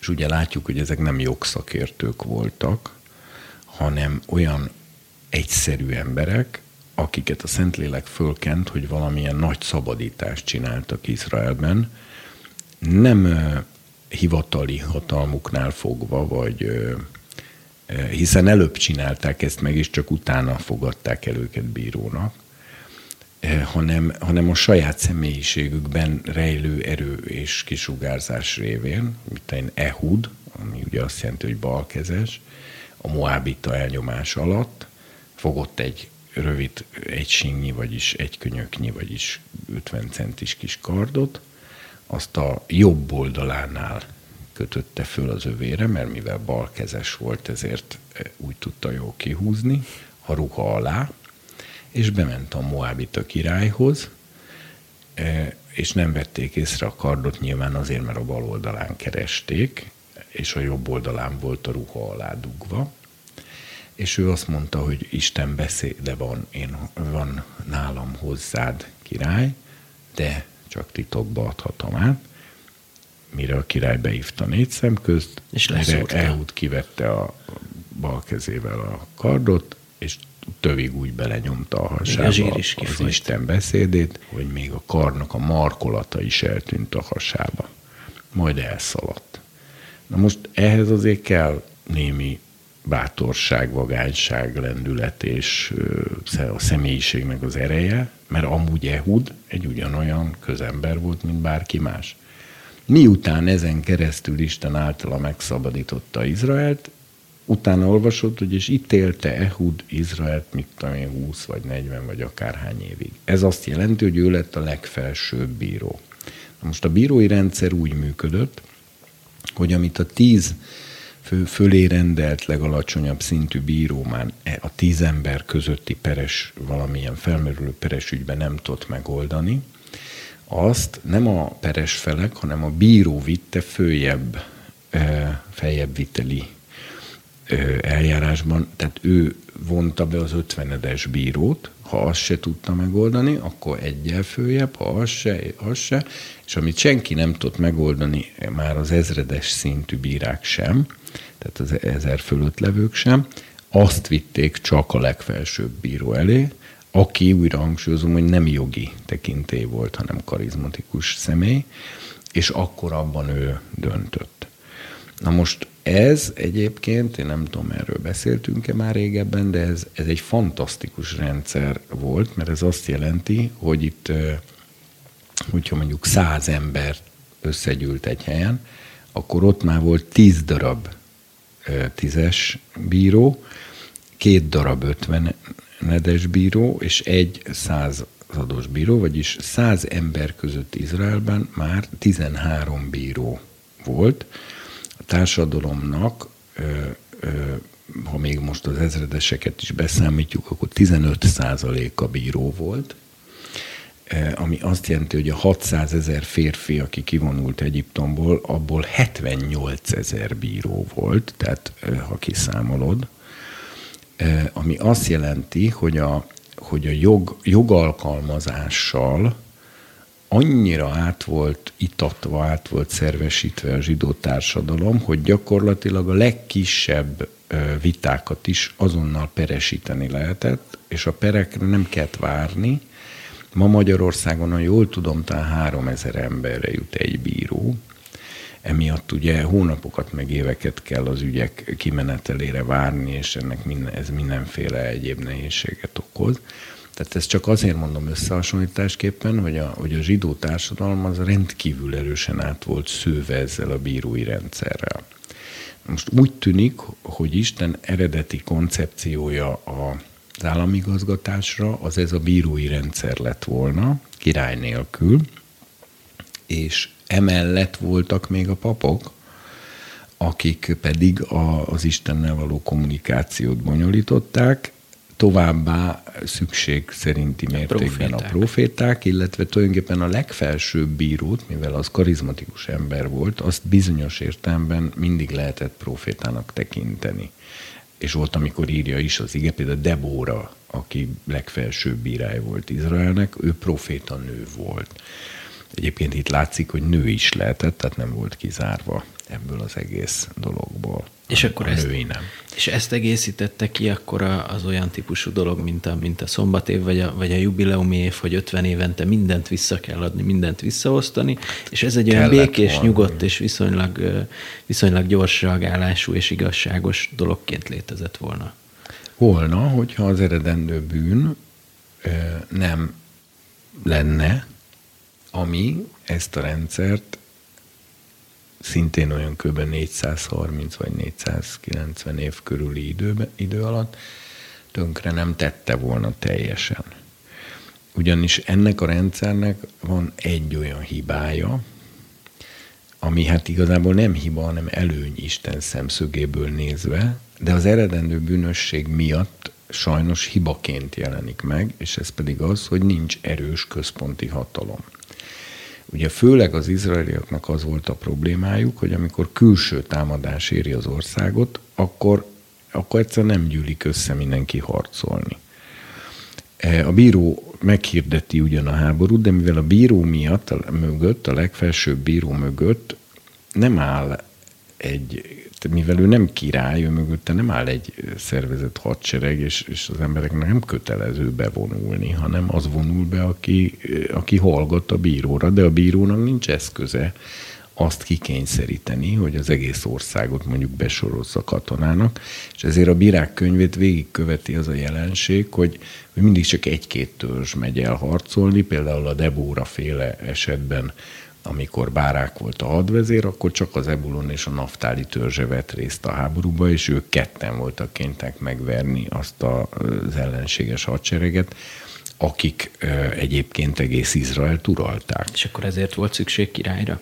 Végül, mivel a bírák kora végül ezen, tehát amiatt, hogy a bírá, bírákra nem hallgattak az emberek, mert a bírák nem tudták kikényszeríteni a nekik való engedelmességet, mert erre nem volt apparátusuk.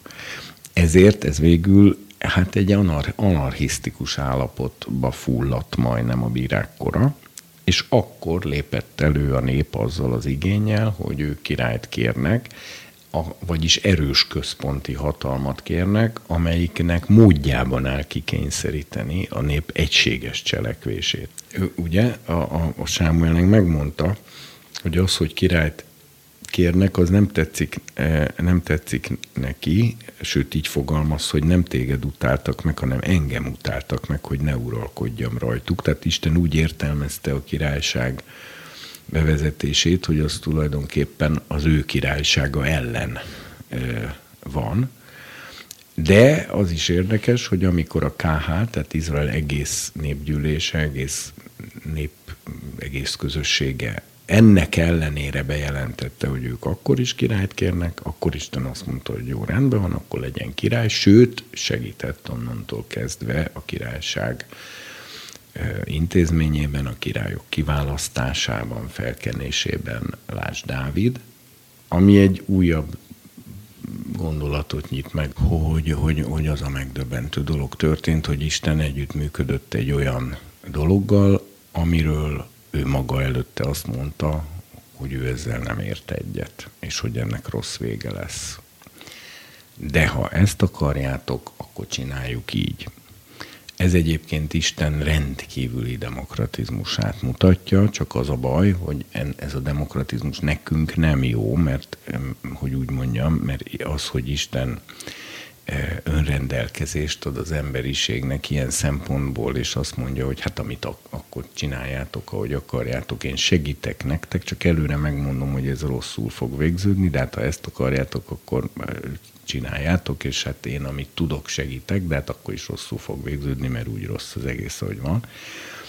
Ez Istennek a rendkívüli demokratizmusát mutatja, és hát egyébként meg volt bizonyos, tehát rengeteg demokratikus elem volt ebben a rendszerben, a bíráknak a rendszerében.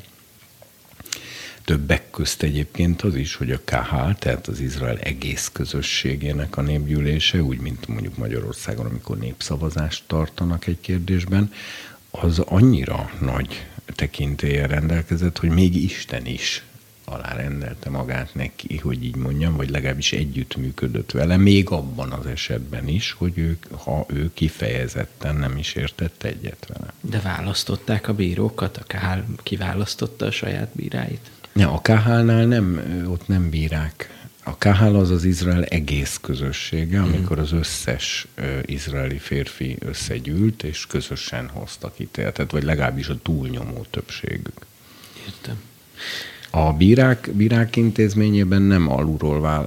Egyébként úgy mondja a törvény, hogy válasszatok magatok közül derék istenfélő férfiakat, akik gyűlölik a haszonlesést, stb.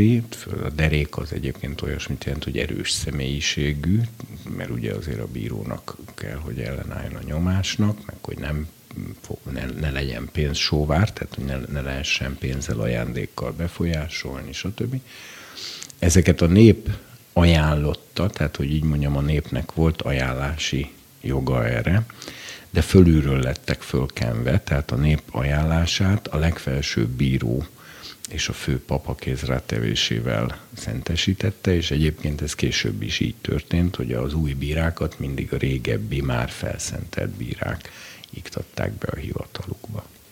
És akkor visszatérve a legeredetibb kérdésre, Izrael végül is széthullott, tehát ez egy sikertelen kísérlet volt, ami annak volt köszönhető, hogy a királyok elromlottak, vagy a papok korruptak lettek, vagy a profétákra nem hallgattak, vagy tulajdonképpen Ez miként... az eredendő bűnnek köszönhető, hogy a, a törvény kora az Ábrahámtól Jézus Krisztusig tartott, ez nagyjából pont 2000 év. Azért merem mondani, hogy Ábrahámtól, mert már Ábrahámnál van néhány törvény, például a körülmetélés, mint szövetségi törvény, stb.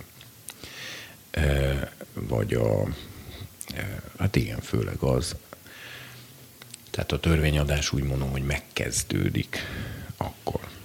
Sőt, hát már Noénál megkezdődik egyébként a törvényadás.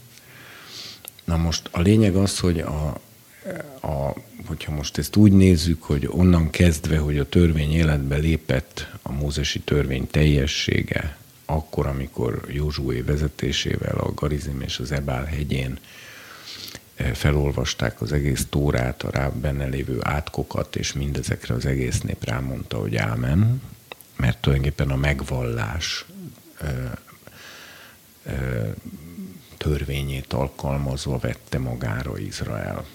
E, a törvényt. E, innentől Jézusig három darab 401 néhány éves korszakot tudunk megkülönböztetni. Érdekes, hogy mindegyik ilyen 400 valahány év körüli. Én még talán azt is megkockáztatom, nem lennék meglepve, a mennybe kiderülne, hogy mindegyik 70 évhétig tartott, vagyis 490 éves volt, de jelenleg ez azért így, így nem mondható egyértelműen. És ez a három korszak, ami a törvény korszaka alatt zajlik le, ez három különböző államigazgatási struktúrában próbálta ki a törvényt. Az első a bírák kora, ez a bizonyos bírói rendszer, a második a királyok kora, ami az erős központi hatalom és erős állam modell. A bírák korát mondhatnánk egy gyenge állammodellnek ilyen szempontból, a gyenge állam struktúráját. A királyság tehát egy erős állam, erős központi hatalom, és a harmadik korszak pedig a babiloni fogságból való visszatérés után, ugye az Esdrás Nehémiás nemzedéktől e, a templom pusztulásáig Jézus után 70-ben és a nagy diaszpora kezdeteig tartott. Arra pedig az a jellemző, hogy Izraelnek alapvetően már nincs függetlensége, mindig valamilyen nagy birodalomnak a, az égisze alatt él, több-kevesebb autonómiát élvez, de az autonómiájának a mértéke az a mindenkori birodalmi uralkodók kényekedvétől függ. Perzsa korban például Círus és a többi perzsa királyok elrendelik azt, hogy, hogy Izrael a Tóra szerint éljen, teljes egészében az szerint rendezkedjen be. A Tórát tanítsák, az Esdrás, Nehémiás, ugye a Perzsa udvartól kapják erre a, a parancsot, e, mindent úgy csináljanak, hogy a Tórában van, sőt, tanítsák a Tórát, e, az egész Eufrátesztől nyugatra eső térségben, vagyis gyakorlatilag az összes arab népcsoportnak és mindenkinek, aki az Eufrátesztől a földközi tengerig él. Ez például egy óriási autonómia, hogy teljes jogot kaptak, sőt parancsot a Tóra szerinti életre. Sőt, még a sémita népek egy részére való, ugye ott, mivel a Tórát tanították, ez nem azt jelenti, hogy mind a 613 parancsot ráerőltették az arabokra, mert volt látás akkoriban arra, hogy a nem zsidó népeknek csak a Noénak adott hét parancsot kell megtartani, de azt viszont tanították, sőt a perzsa királyudvar felhatalmazásával a zsidók érvényesítették a térségben. Hát ez majdnem olyan, mint az Isten országa. E, na most ezzel szemben mondjuk a görögök meg például megpróbálták ugye az Antiochos Epiphanes idejében legalábbis, mert előtte a Nagy Sándor is nagyon barátságos volt a zsidóság felé, és hagyott autonómiát nekik, de a de aztán az Antiochos Epiphanes például teljes egészében be akarta tiltani a zsidó vallást, meg minden. Akkor ugye az Antiochos Epiphanes után elvileg függetlenné vált az ország, de valójában nem, mert, mert igazából a rómaiak voltak azok, akik védték attól, hogy a görögök ne jöjjenek vissza. Aztán nem sokkal később a rómaiak szépen át is vették az uralmat, és akkor megint az volt, hogy hát valamennyi autonómiát biztosítottak, de azért nagyon-nagyon sok területen megnyírválták a zsidók önrendelkezési jogát.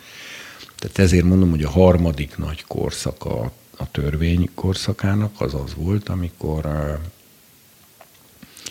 amikor idegen birodalmak ernyője alatt kellett a Szentföldön a Tóra szerint élni, de hát ráadásul már nem is gyűlt össze mind a 12 törzs akkor, hanem ugye 10 törzs az a szétszoratásban maradt. Például a jubileum évet emiatt nem lehet megtartani, mert ugye annak az a lényege, hogy hogy minden földterület visszaszáll az eredeti tulajdonosra, ami azt jelenti, hogy az eredeti törzsre is visszaszáll, tehát amit az Ebulon törzséhez tartozó ember elszegényedése miatt eladott egy judainak, az visszaszállt az Ebulon törzséhez az a földterület. Na most mi, ugye ennek a törvénynek a jellegéből fakad, hogyha Izrael 12 törzse nem él mind a Szentföldön, akkor nem megtartható. Ez az oka annak, hogy a babiloni fogság után már, hogy mondjam, föl sem merült, hogy ez megtartható lenne, de a babiloni fogság előtti időszakban, vagy legalábbis az asszír fogságra vitel, tehát az Izrael tíz törzsének a diaszporába hurcolása előtti időszakban, ott viszont elvileg megtartható lett volna, de az derül ki utalásokból, hogy nem tartották meg, mint ahogy a szombatévet se. Tehát azért a Dáviddal kapcsolatban nagyon érdekes megjegyezni, hogy ő, ő a törvénynek a lényegét mindenkinél magasabb szinten fölismerte, és olyan szinten élte meg a Szent Szellem vezetése szerint a törvénynek az igazságát és lényegét, hogy az hogy, hogy, hogy, hogy ilyen nem volt előtte és talán utána se soha, és talán ezért is mondja Isten, hogy szíve szerint való férfi. De az az érdekes, hogy ha a lebontod ezt a, a szabály, az, ap, a, az apróbb, vagy hogy mondjam, tehát a konkrét részletes szabályok szintjére, akkor Dávid nagyon sok tekintetben szabálytalannak tűnt, hiszen hát például... Hát pont ezért talán kicsit liberálisabban állt hozzá, mert hogy a szív törvénye az, az, az egy kicsit szabadabb a betűtörvényénél. De nem, mert a kettőnek a lényege az ugyanaz. A Dávid mindenkinél magasabb szinten értette meg a Tórát, és ahogy ő mond, hogy mondja is az első Zsoltárban, hogy az boldog ember, akinek az Úr törvényében van gyönyörűsége, és azon gondolkodik éjjel-nappal. Most a Dávidon pont az látszik, hogy ő éjjel-nappal ezen gondolkodott, mert különben nem azokat a rendkívül magas erkölcsi színvonalú és szellemi színvonalú döntéseit, amiket meghozott, azokat, tehát azt nem tudta volna olyan ember meghozni, aki egyszerűen zsigerileg nem éli az egészet. De egyrészt ő már eleve egy olyan helyzetben beszületik bele, ami már nincs Isten tökéletes akaratába, hiszen a frigyládát elvitték a filiszteusok, a silói sátrat Isten elvetette, a frigyláda ott volt Kirjáti Járimba már 80 éve, e, a sátor a Gibeonba volt fölállítva, mert e, és, és, és senki nem tudta, hogy most mit kéne ezzel az egésszel kezdeni, mert Isten nem jelölte ki, a silói sátor elvetése után nem jelölt ki új helyet, ezért is nem vitték vissza frilládát a sátorba, mert tudták, hogy a sátor csak, ez csak most már csak ilyen emberi módon van fölállítva Gibeonban, mert egyszerűen Isten elutasította ezt az egyébként általa fölállított rendszert a papok korruptsága miatt. Most a Dávid eleve belekerül egy olyan helyzetbe, ami sok szempontból nem Isten akarata. Először is eh, a királyság nem Isten akarata, ő viszont király. Na most ez ugye, erről is azt hiszem már beszéltünk régebben, hogy, hogy a Dávid helyzetét akkor lehet megérteni, azt megérted, hogy ő tudta azt, a, hiszen a Sámuel tanítványa volt, hogy a királyság az nem Isten akarata, az viszont, hogy ő legyen a király, az Isten akarata. Vagyis úgy lehet ezt megfogalmazni, hogy a Dávid életében az Isten tökéletes akarata az volt, hogy a Dávid az Isten megengedő akaratában legyen. Ez egy óriási paradoxon, ez egy paradox helyzet. És Dávid ezt fölfogta, és ezért ezt úgy oldotta meg, hogy úgy volt király, mintha nem lenne király. Ezért csinálta azt, hogy állandóan megalázta magát az emberek előtt, állandóan olyan gesztusokat tett, mintha ő nem lenne király, mintha ő egy lenne a többiek közül, mint hogyha ő lenne a legkisebb. Tehát ugye amikor táncol is, és akkor mondja Mikál neki, hogy na, milyen dicsőséges volt ma az Izrael királya, aki felfosztózott itt mindenki szeme előtt, mint egy őrült. És akkor erre azt válaszolt, hogy mi, e, e, minél jobban megalázom magam az Úr előtt, aki engem választott, és nem a te apádat, meg az egész háza népét, annál feljebb való leszek ezeknek a szolgáknak, meg szolgáló lányoknak a szemében, akikről te beszélsz.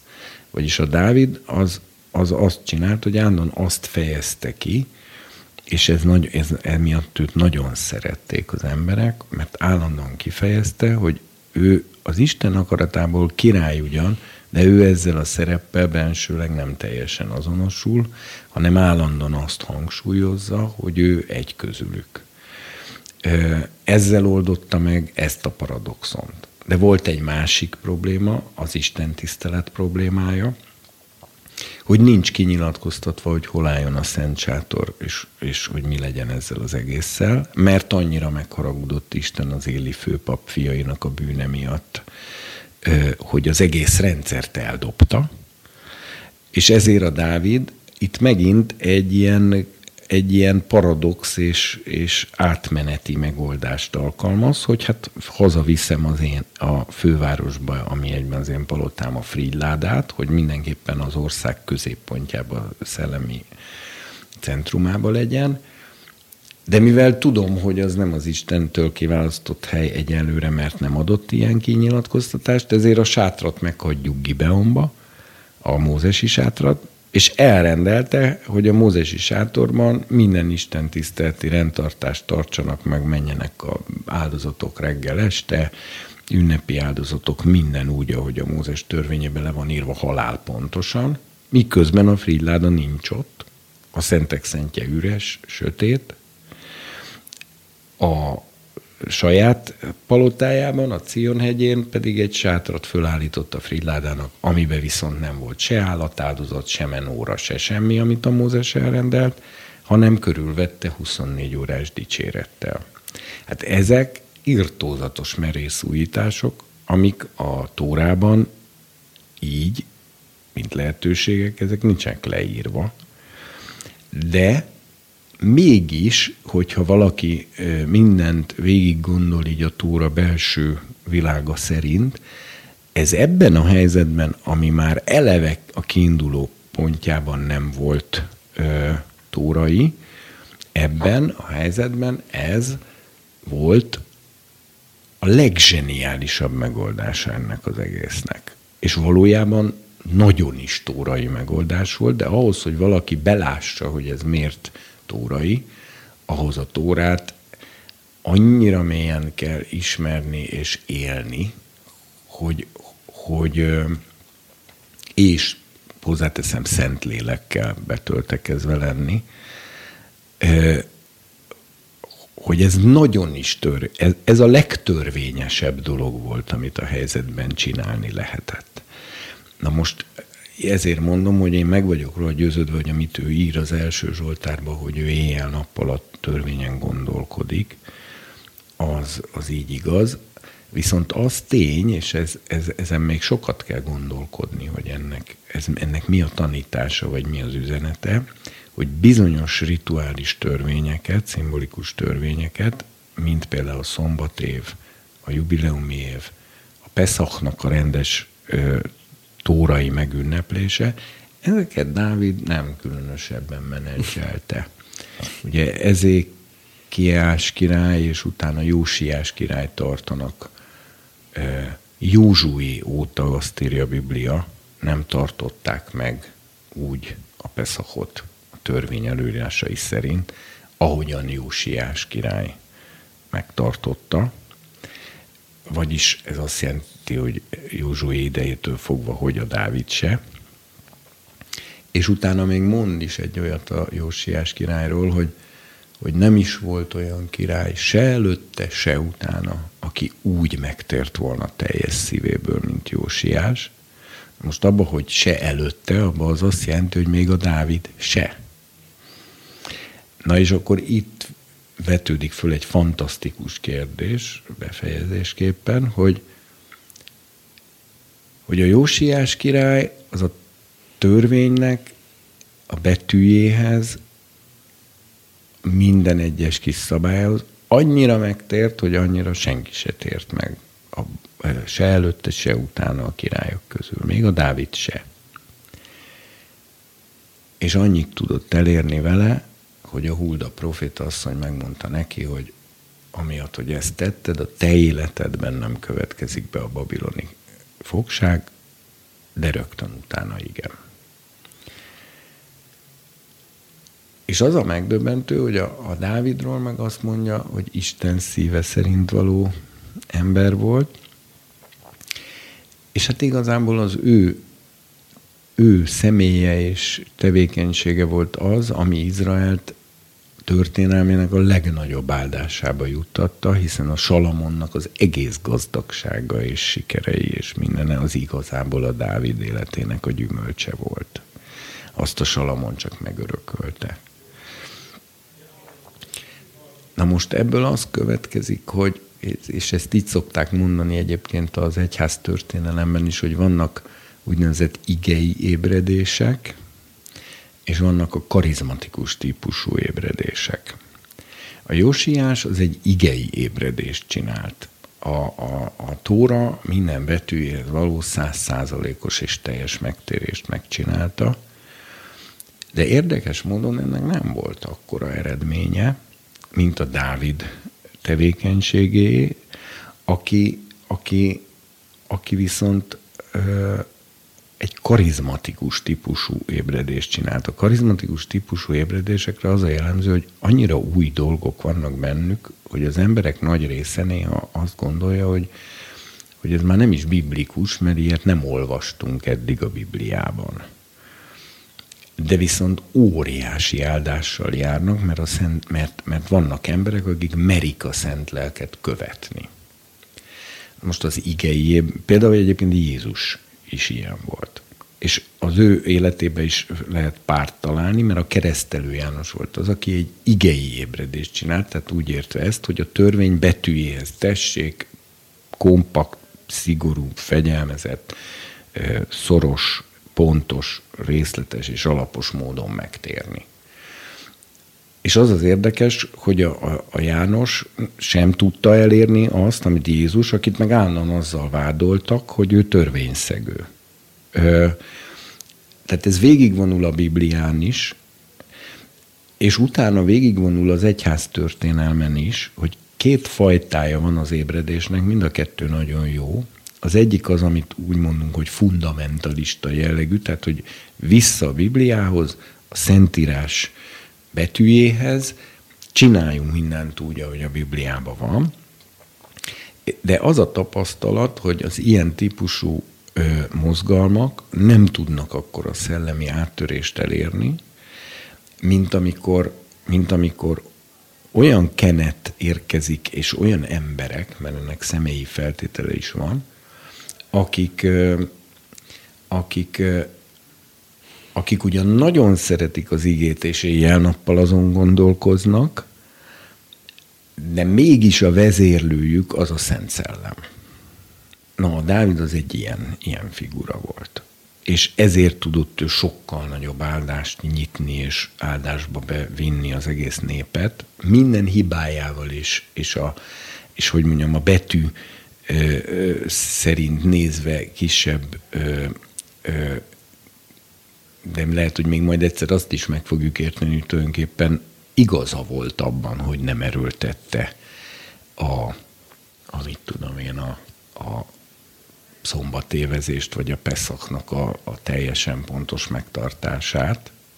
Most nem akarok már ebbe belemenni, de mi is most erőltethetnénk például, mert az új szövetségben benne van, hogy a nők fedjék be a fejüket imádkozáskor, meg nyilvános beszédkor, meg akármi, de például ez egy egyház történeti tapasztalat a mikorunkban is, hogy amelyik gyülekezet ezt elkezdi erőltetni, ott olyan szintű valahogy ilyen, ilyen törvénykező, ilyen ilyen, ö, ilyen rigolyás ö, ö, légkör alakul ki, ezeket mi átgondoltuk, ez, ezeket megbeszéltük, meg mindent, tehát, hogy, hogy egyszerűen az a furcsaság van, hogy azt érezzük, hogy ezt most nem kell annyira erőltetni, pedig hát benne van a Bibliában, de még, mégis amikor el, mert volt ilyen korszak a gyülekezetnek is még Budaörsön, hogy minden nő befedett fejjel imádkozott, meg minden, minden nőn volt egy kendő. És, és amikor... lett egy ilyen izé, egy ilyen légkör, egy ilyen törvénykezés? Hát, hogy mondjam, szóval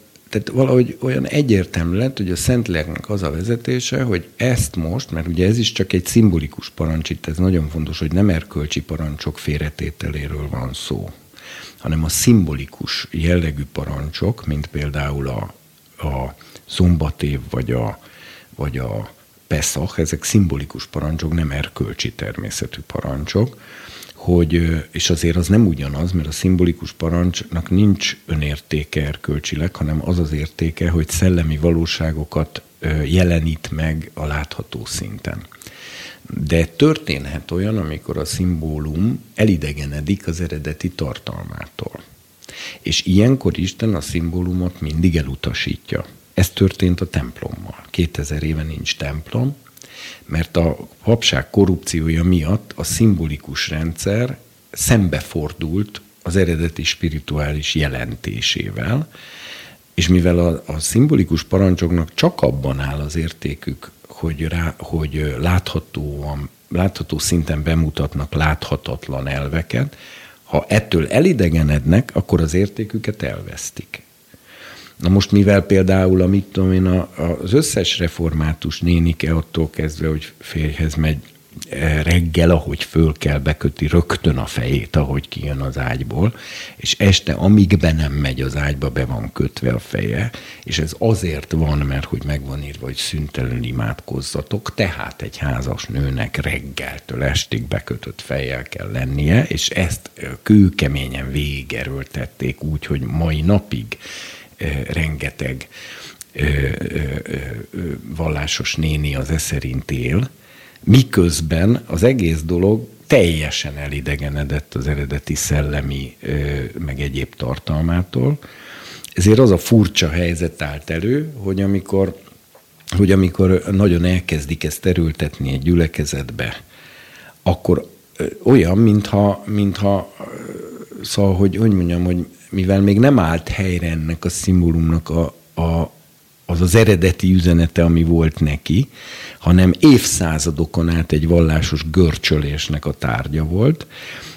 Ezért Isten, én, én azt gondolom, hogy valamikor ez majd helyre fog állni, de majd akkor fog helyreállni, amikor, amikor nem a, a, a vallási törvénykezés bigott görcsölésének az eredményeképpen fog helyreállni, hanem egy ilyen szabad szellemben. És amíg nem tudja az egyház ezt szabad szellemben megtartani, addig, addig jobb, ha, addig nem, jobb, ha nem, addig jobb, ha nem tartja meg, mert nem egy, hangsúlyozom, erkölcsi törvény az nem félretehető. De a szimbolikus törvényekről maga a Biblia tanítja, hogy amikor elidegenednek az eredeti tartalmuktól, akkor nem úgy félretehető, hanem maga Isten utasítja el őket. Erre nem kevés példa van, kezdve onnan, hogy a Silói sátor el a Salamoni templom el és aztán a második templom is el és 2000 éve nem is épült újjá. Amíg helyre nem áll a dolognak az eredeti spirituális tartalma, addig Isten nem állítja helyre a rendszert, a, a szimbolikus rendszert. Most a kereszténységben kevés ilyen szimbolikus parancs van, ezek közül az egyik az, amit Pál a Korintus levélben mond, hogy a nők, az angyalok miatt, hogy egy jelt adjanak az angyaloknak, hogy ők hatalom alá vetett személyek, ennek érdekében fegyék be a fejüket, ha imádkoznak vagy profétálnak.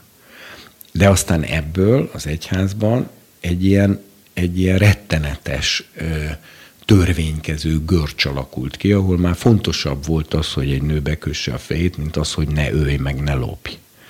Na most ami, amikor ez ilyen szintre jut, akkor elveszti az eredeti jelentését, mind ahogy a, a Ézsaiás írja a templom pusztulása után, hogy aki bárányt hoz elém, vagy a templom pusztulásáról előre beszél, hogy aki bárányt hoz elém, disznóvért hoz, és aki tömjén gyújt, bálványt imád. Tehát olyan szinten utálja meg a, Isten a, a szimbolikus struktúrákat akkor, amikor azok elidegenednek az eredeti szellemi tartalmuktól és annak a szabadságától, hogy eldobja őket.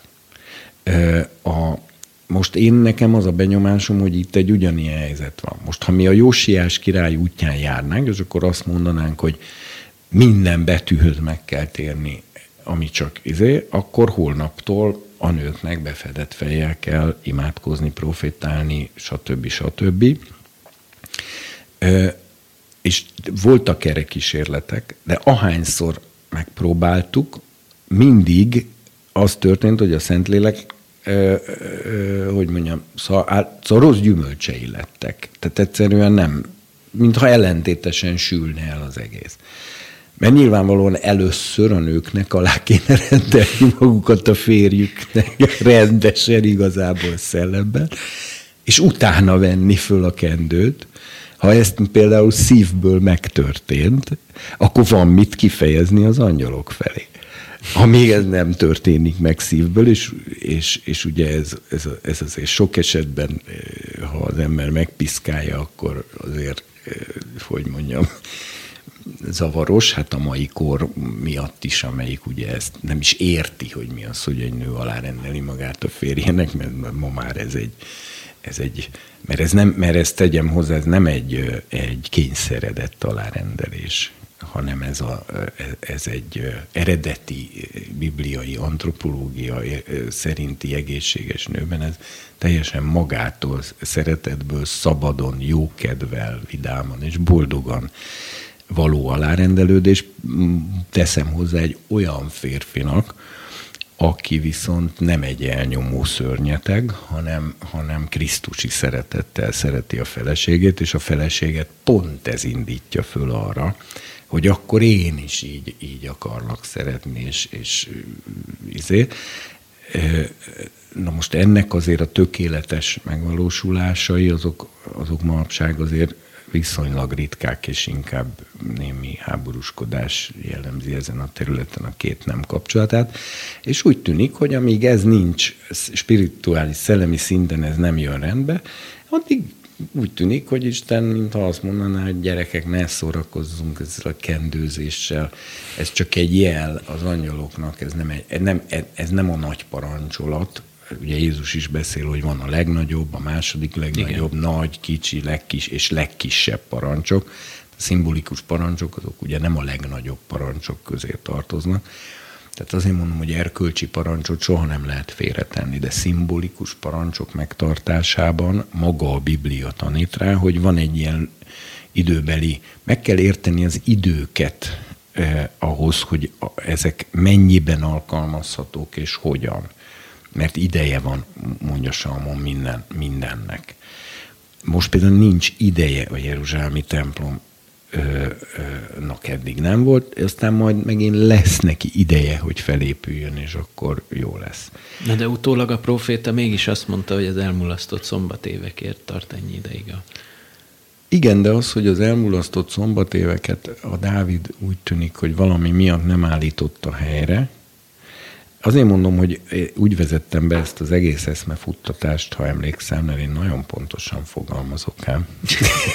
Egyébként emlékszem, azt mondtad, hogy még a végén kiderülhet akár az is, akár hogy az, az is, mert igen. nem ért, ne, lehet az is, hogy mi nem is értjük teljesen ezeket még, és hogy amit mi esetleg a Dávid lazasságának, vagy akár engedetlenségének vélünk, abban egy vezetés volt mint ahogy ho, ho, ki érti azt, hogy, hogy a Mózes miközben beleírta a túrába, hogy körül kell metélni minden fiúgyermeket a nyolcadik napon, és aki nem metéltetik körül, az kiírtván, ki, kiírtatik az ő népek közül, és hogy ez már Ábrahámnak meg lett adva, de azt a könyvet is, az egy Mózest is a Mózes írta, és utána még a, a Tórában még jobban leszögezte az egészet, sokszor egymás után, és közben az ő vezetése alatt csinálta. a pusztai vándorlásban egyetlen gyereket, fiúgyereket nem metéltek körül, és még csak nem is mondja meg a Biblia, hogy miért nem, de hát ha egyet sem metéltek körül, mert ugye a körülmetélés is szimbolikus parancs, ne felejtsük el, nem erkölcsi parancs, Igen. hanem szimbolikus.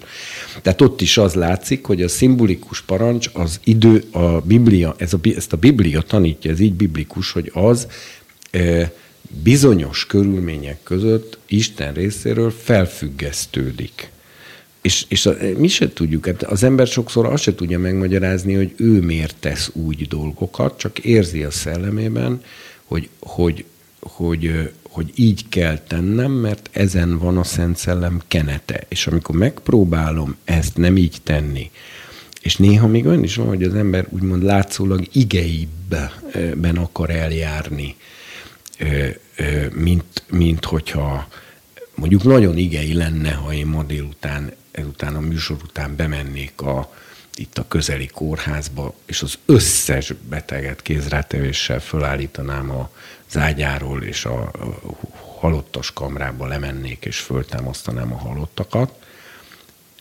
Mert Jézus azt mondta, hogy aki bennem hisz, az ugyanazt teszi, mint én, sőt, még nagyobbakat is cselekszik azoknál.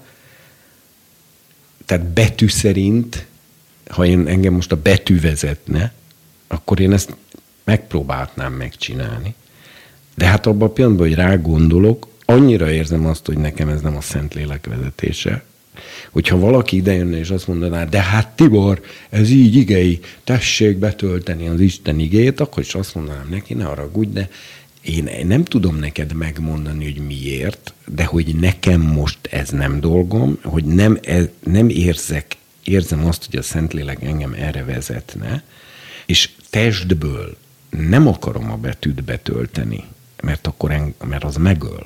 Tehát a betű, hogyha nem a szellem ö, alatt van, akkor az megöli az embert, és én nem akarom testből beteljesíteni az Isten igét, hanem kizárólag a Szent Szellemben szeretnék haladni, és azokat az igéket, most nem az általános erkölcsi parancsokról van szó, újra hangsúlyozom, mert azok mindig mindenkire kötelezőek, tehát hogy ne törj házasságot, ne lop, ne tégy hamista bizonyságot, ne őj, ne imádj bálványt, ne vedd az Úr nevét hiába föl, stb.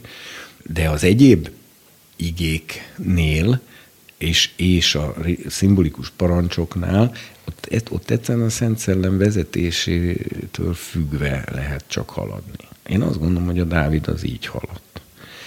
Természetesen Dávid követett el hibákat, de amikor hibákat követett el, azt el is mondja a Biblia, hogy ez és ez és ez és ez, és ott nem is hiba volt, hanem írtózatos súlyú bűnöket is elkövetett, eh, amelyekről a Biblia beszámol, és azok kezelési módjáról is beszámol.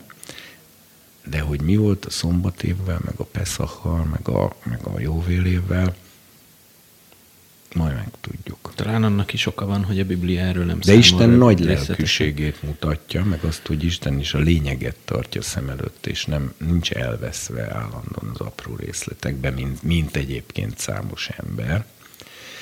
Rengeteg ember van, aki elveszik a Bibliának az apró részleteiben úgy, hogy közben a, az egész szentírás lényegét teljességgel szem elől téveszti. Például az az ember, aki a Szentírást úgy tartja meg, hogy közben, eh, tehát hogy azt nem szeretetre használja, hanem, hanem a, a mindenféle gyűlöleteinek, meg a, a ö, izéinek a megideologizálására, ahogyan ezt egyébként tette az egyház az elmúlt 2000 évben nem kevésszer, meg egyházi emberek, Eh, azok az emberek elvesztek a részletekbe, és szem előtt tévesztették a lényeget.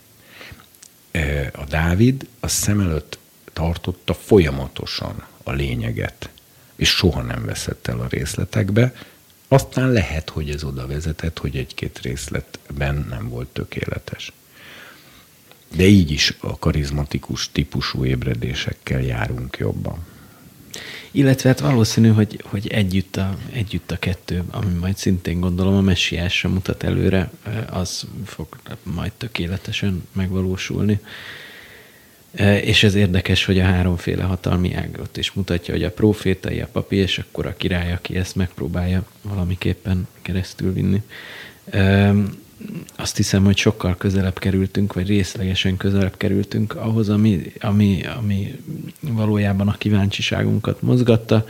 Egy, egyébként egy utolsó dolog csak, hogy a valami talmudi érdekes történeted ebből az időszakból, ami a papságra, törvény megtartására vonatkozik, van-e vagy nincs? Hát most eszembe jutott egy, de az túl mókás ahhoz, hogy nyilvánosan el lehessen mondani. De hát a talmudot is el lehet olvasni. Nem véletlen, hogy nem fordítják le minden nyelvre. Nem szeretnéd elmondani. Hát ez így még érdekesebb. Ez így Dávidról szól, de És én tudom, hogy melyik az, mert nekem egyszer már elmesélted, és teljesen egyetértek, hogy ezt, ne, ezt ne, nem mesélted. Hát nagyon köszönjük, kösz, köszönöm Tibor, hogy itt voltál a beszélgetésben, nektek pedig, kedves hallgatók, hogy hallgattatok minket. A következő adásban még teljesen képlékeny, hogy ezen a körön belül miről lesz szó. Minden esetre köszönjük a technikai munkatársaknak, Kisdaróci Adriennek, Kassai Robertnek, Tenke Anitának, mindenkinek, minden jót nektek, sziasztok! én is köszönöm.